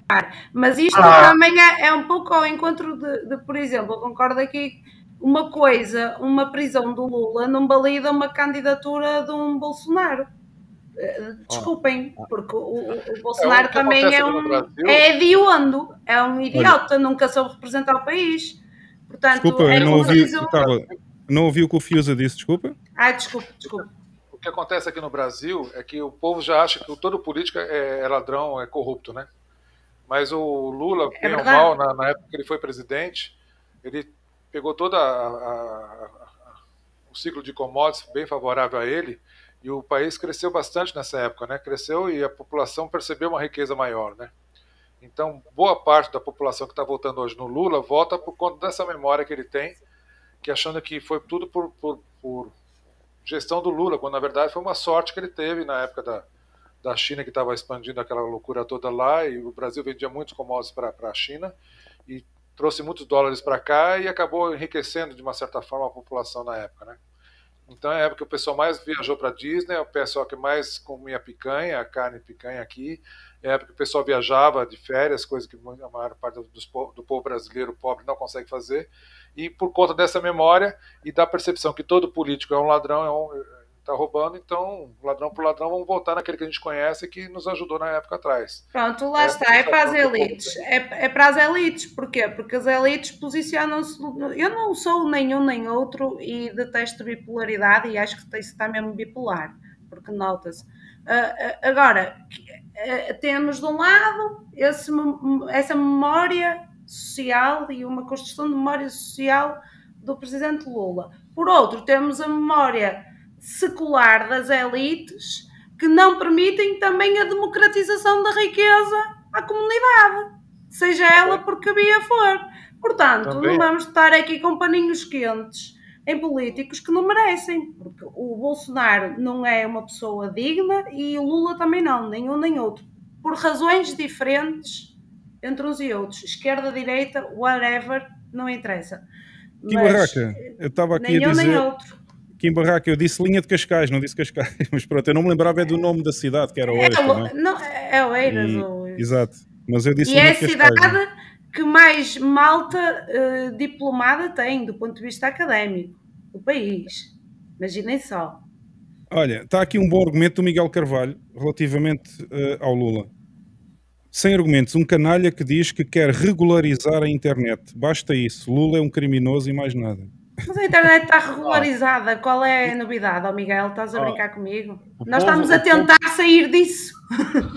O povo brasileiro, o povo brasileiro é o povo brasileiro é Bitcoiner sem saber. Porque a gente não confia no sistema judiciário, então eles, eles don't trust verify. Então eles querem verificar se o Lula ainda é honesto colocando ele no poder de novo. entendeu? Eles não querem confiar no, no sistema prisional.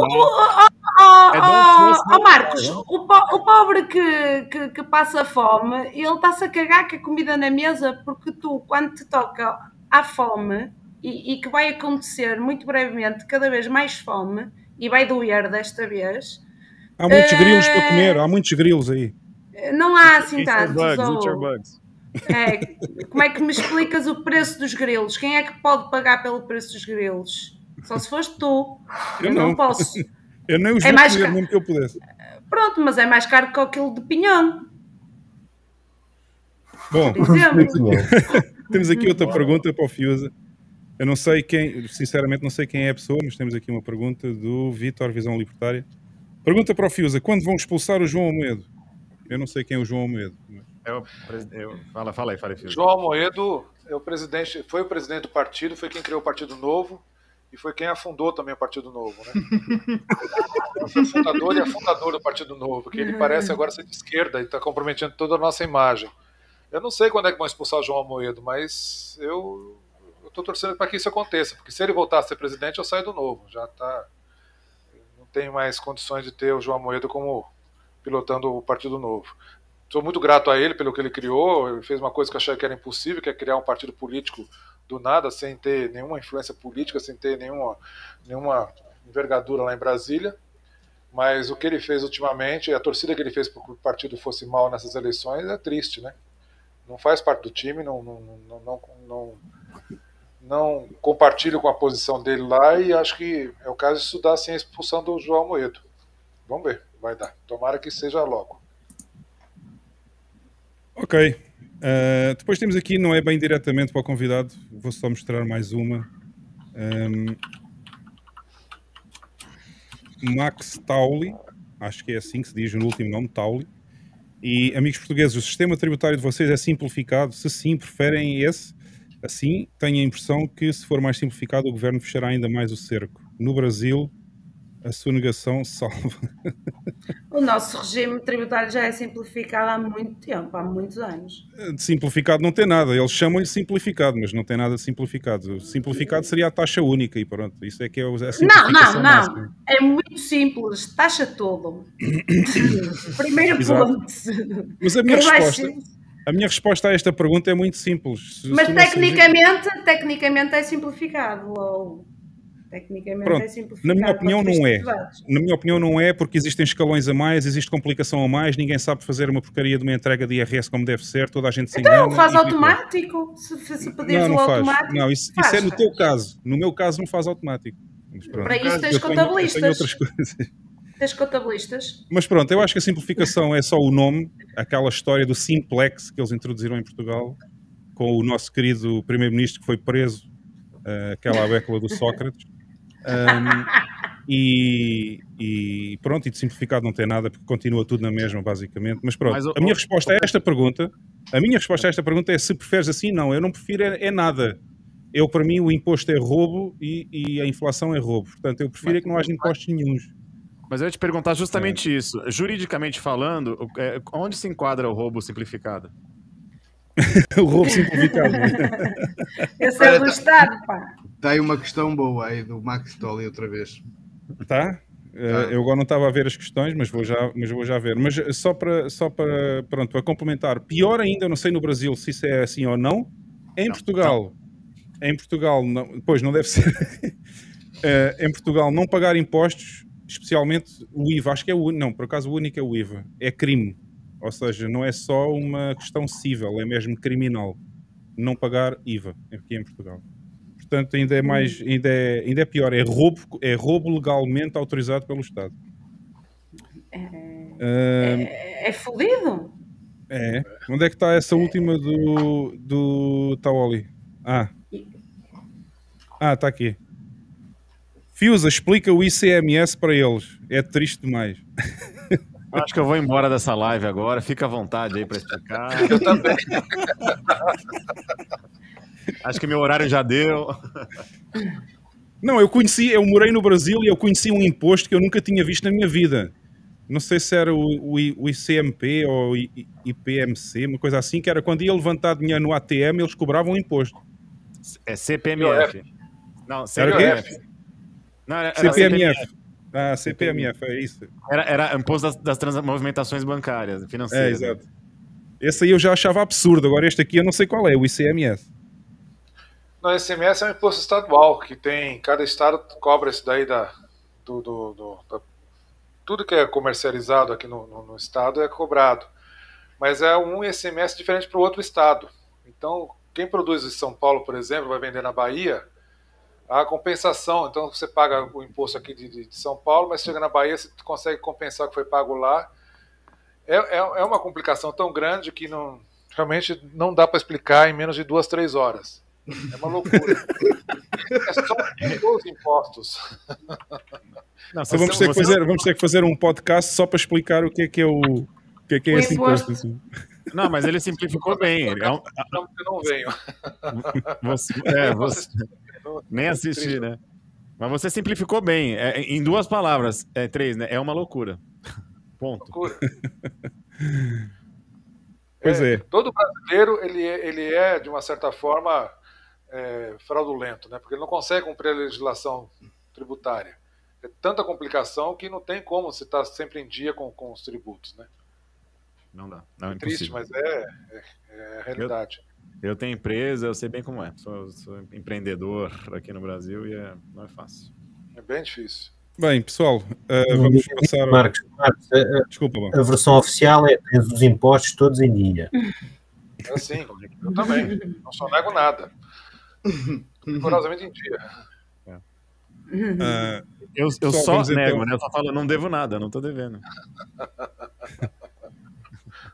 Uh, já não temos mais perguntas aqui no Espaço do Plebe. Vamos então vamos aos, aos pensamentos ou palavras finais. Alguém quer uh, dizer alguma coisa? Fiusa também, obviamente. É, inclusive deixar essas as redes, né? Não sei qual, que você, como é que como é que tá, como é que você vai seguir aí depois dessas eleições? Se Não, você ainda eu vai vou seguir seguir na com a Fios da Bitcoin, né? Porque algumas pessoas já me conhecem por Fios da Bitcoin e estão me acompanhando por aí. Eu vou continuar ativo nas redes sociais. Não sei se eu vou continuar como político, mas redes sociais com certeza. Defendendo sempre o Bitcoin, porque Bitcoin resolve quase todos os problemas que nós conversamos aqui, né? Aliás, todos os problemas, nenhum problema que nós comentamos aqui o Bitcoin não, não consegue resolver. Então, eu queria agradecer imensamente o espaço que vocês me deram aqui. é Foi uma honra.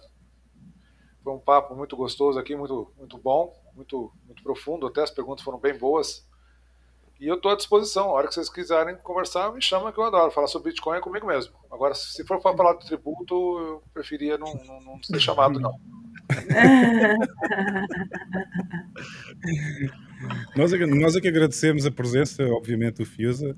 Uh, foi um podcast interessante e uma conversa bastante interessante. E é sempre bom conhecer um bocadinho mais da realidade do Brasil também, porque há muita coisa que a gente não sabe aqui. Mais alguém? a, a realidade que vocês ajudaram a estragar, né? Puta merda. É, isso. cagaram. É isso. É criar, é criar.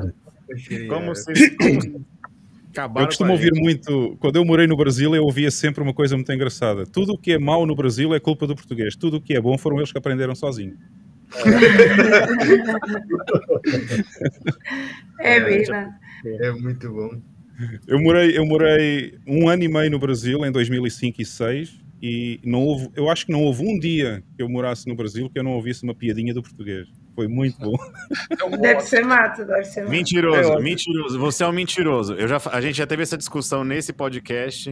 É que verdade. Não, que só existe uma piada de português, só uma. Você não viu várias, não. Você só viu uma. Verdade. O resto é tudo verdade. Aí. O mentiroso tá ligado. né, amor? Não, mas é que eu ouvi, eu ouvi essa piada, do, essa piada que tu acabaste de contar, eu ouvi todos os dias durante um ano e meio. Por isso é que... Opa, Bom, mas foi, mas foi realmente, Fiusa, foi, foi um prazer termos aqui uma conversa boa hoje sobre a Bitcoin, um bocadinho misturado com política, gostei bastante. Não sei se a Carla quer dizer alguma coisa também, final e o Ah, eu, eu quero agradecer a presença do Fios e obrigado por ter aceito o convite. E pronto, malta, é assim, nós gostamos de trazer todo o tipo de pensamentos que sejam falados de forma séria. E na política também é possível tê-lo, embora a gente concorde ou não concorde. Temos aqui pessoas no painel, e eu inclusive, que não acreditam nisso. Faz parte do processo, é debatível e há que não há que censurar, há que eh, tentar eh, ser sensato e pensar um bocadinho. Eh, portanto, agradeço imenso ao nosso convidado por ter paciência, até por aqui pelas minhas questões com as CBDCs, que são muito pessoais mesmo. O leio profundamente. E só para deixar aqui um recadinho a alguém do chat, para mim as prisões não são formação.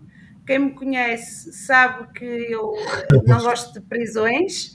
Hum, aquilo que eu estava a dizer é, e vocês têm que perceber uma coisa que é a minha opinião, outra coisa que é aquilo que são factos, que não tem nada a ver com a minha opinião.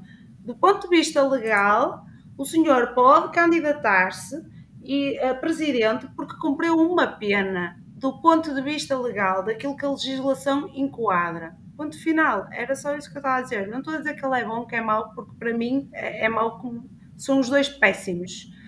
Mas pronto, enfim. É só isso. Ele foi, foi anulado. a- a- Ele, eu sei que foi, ele cumpriu um tempo de prisão, mas ele também foi preso em questões duvidosas e saiu em questões duvidosas. A questão está aí. Portanto, do ponto de vista legislativo, há como fugir. Senão ele não poderia estar a concorrer. Do ponto de vista legal. Não, há, há brechas na lei que permitem isso. Não havia brecha na lei, esse é o problema. Criaram essas brechas aqui não existe. E, e que governo é que criaram essas brechas na lei? Só pode ter sido o, o governo do Bolsonaro a, legisla- a Foi- foi- legislar foi- essas brechas. Foi, foi o, o Tribunal Superior federal. Em que, em que governo? Não foi no do Bolsonaro? O governo não tem como ingerir isso daí, não tem ingerência nisso daí. Pronto, uma mas foi mandante. política. É, é, é judicial, é judicial, não é executivo. Sim, é judicial, mas ocorreu durante um mandato específico. E Mas, isso, ô, ô, meu Carla, não- amigo, Carla, não, não- há nada a fazer. Não tente achar razão é, ou lógica no que aconteceu aqui. Não estou a achar lógica, vocês não perceberam. Só estou a dizer que tem que ser possível de alguma forma, que senão ele O não texto- estava a O texto candidatar. legal, o texto legal, o que está na lei não foi cumprido. Assim como a Dilma quando foi, quando foi, é, sofreu o impeachment, ela, ela estaria inelegível por oito anos e tiraram essa cláusula da- do impeachment dela. E tipo, na, na letra da lei dizia que qualquer político, presidente que seja empichado, fica por oito anos inelegível. E ela é, e o presidente lá do, do STF, né, acho que era o- um deles, anunciou a sentença e falou: olha, ela sof- é, está empichada, porém não será aplicada a regra da, da, da, da inelegibilidade dela. Então, pois a é, então, exato. Então pegaram Bem. a Constituição e qualquer coisa. Bem, pessoal, vamos então Falou, fechar. galera. Obrigado. Um abraço a a todos, boa semana a todos, um abraço ao Fiusa e continuem bem. Um abraço a todos, gente. Muito obrigado. Valeu, muito Ok. valeu, gente. Vou pedir a todos que ponham, Adeus, que ponham Fiusa, não vá já embora, que a gente no backstage vai se despedir. Ah, e agradeço só que ponham aí o microfone em mute, toda a gente. E agradeço a vocês todos que nos aturaram mais um episódio hoje, nesta sexta-feira à noite, final de tarde no Brasil. E para a semana, não se esqueçam, para a semana venham ver o episódio outra vez, vai haver uma surpresa. Vocês vão ver uma surpresa para a próxima semana. E de já biquíni. sabem também. Hugo de biquíni do Bitcoin, de biquíni do Bitcoin. Já agora, se quiserem, se quiserem apoiar o podcast, está aqui no ecrã barra tela, o endereço também está nas notas cá embaixo do vídeo, se vocês quiserem enviar satoshis. Se não quiserem enviar satoshis, porque vocês são forretas demais e não querem gastar a vossa Bitcoin, deixem pelo menos um like no vídeo, subscrevam o canal se gostaram deste podcast e na próxima sexta-feira a gente está cá outra vez com uma surpresa da minha parte, ok? Pessoal, tchau, tchau, até para a semana.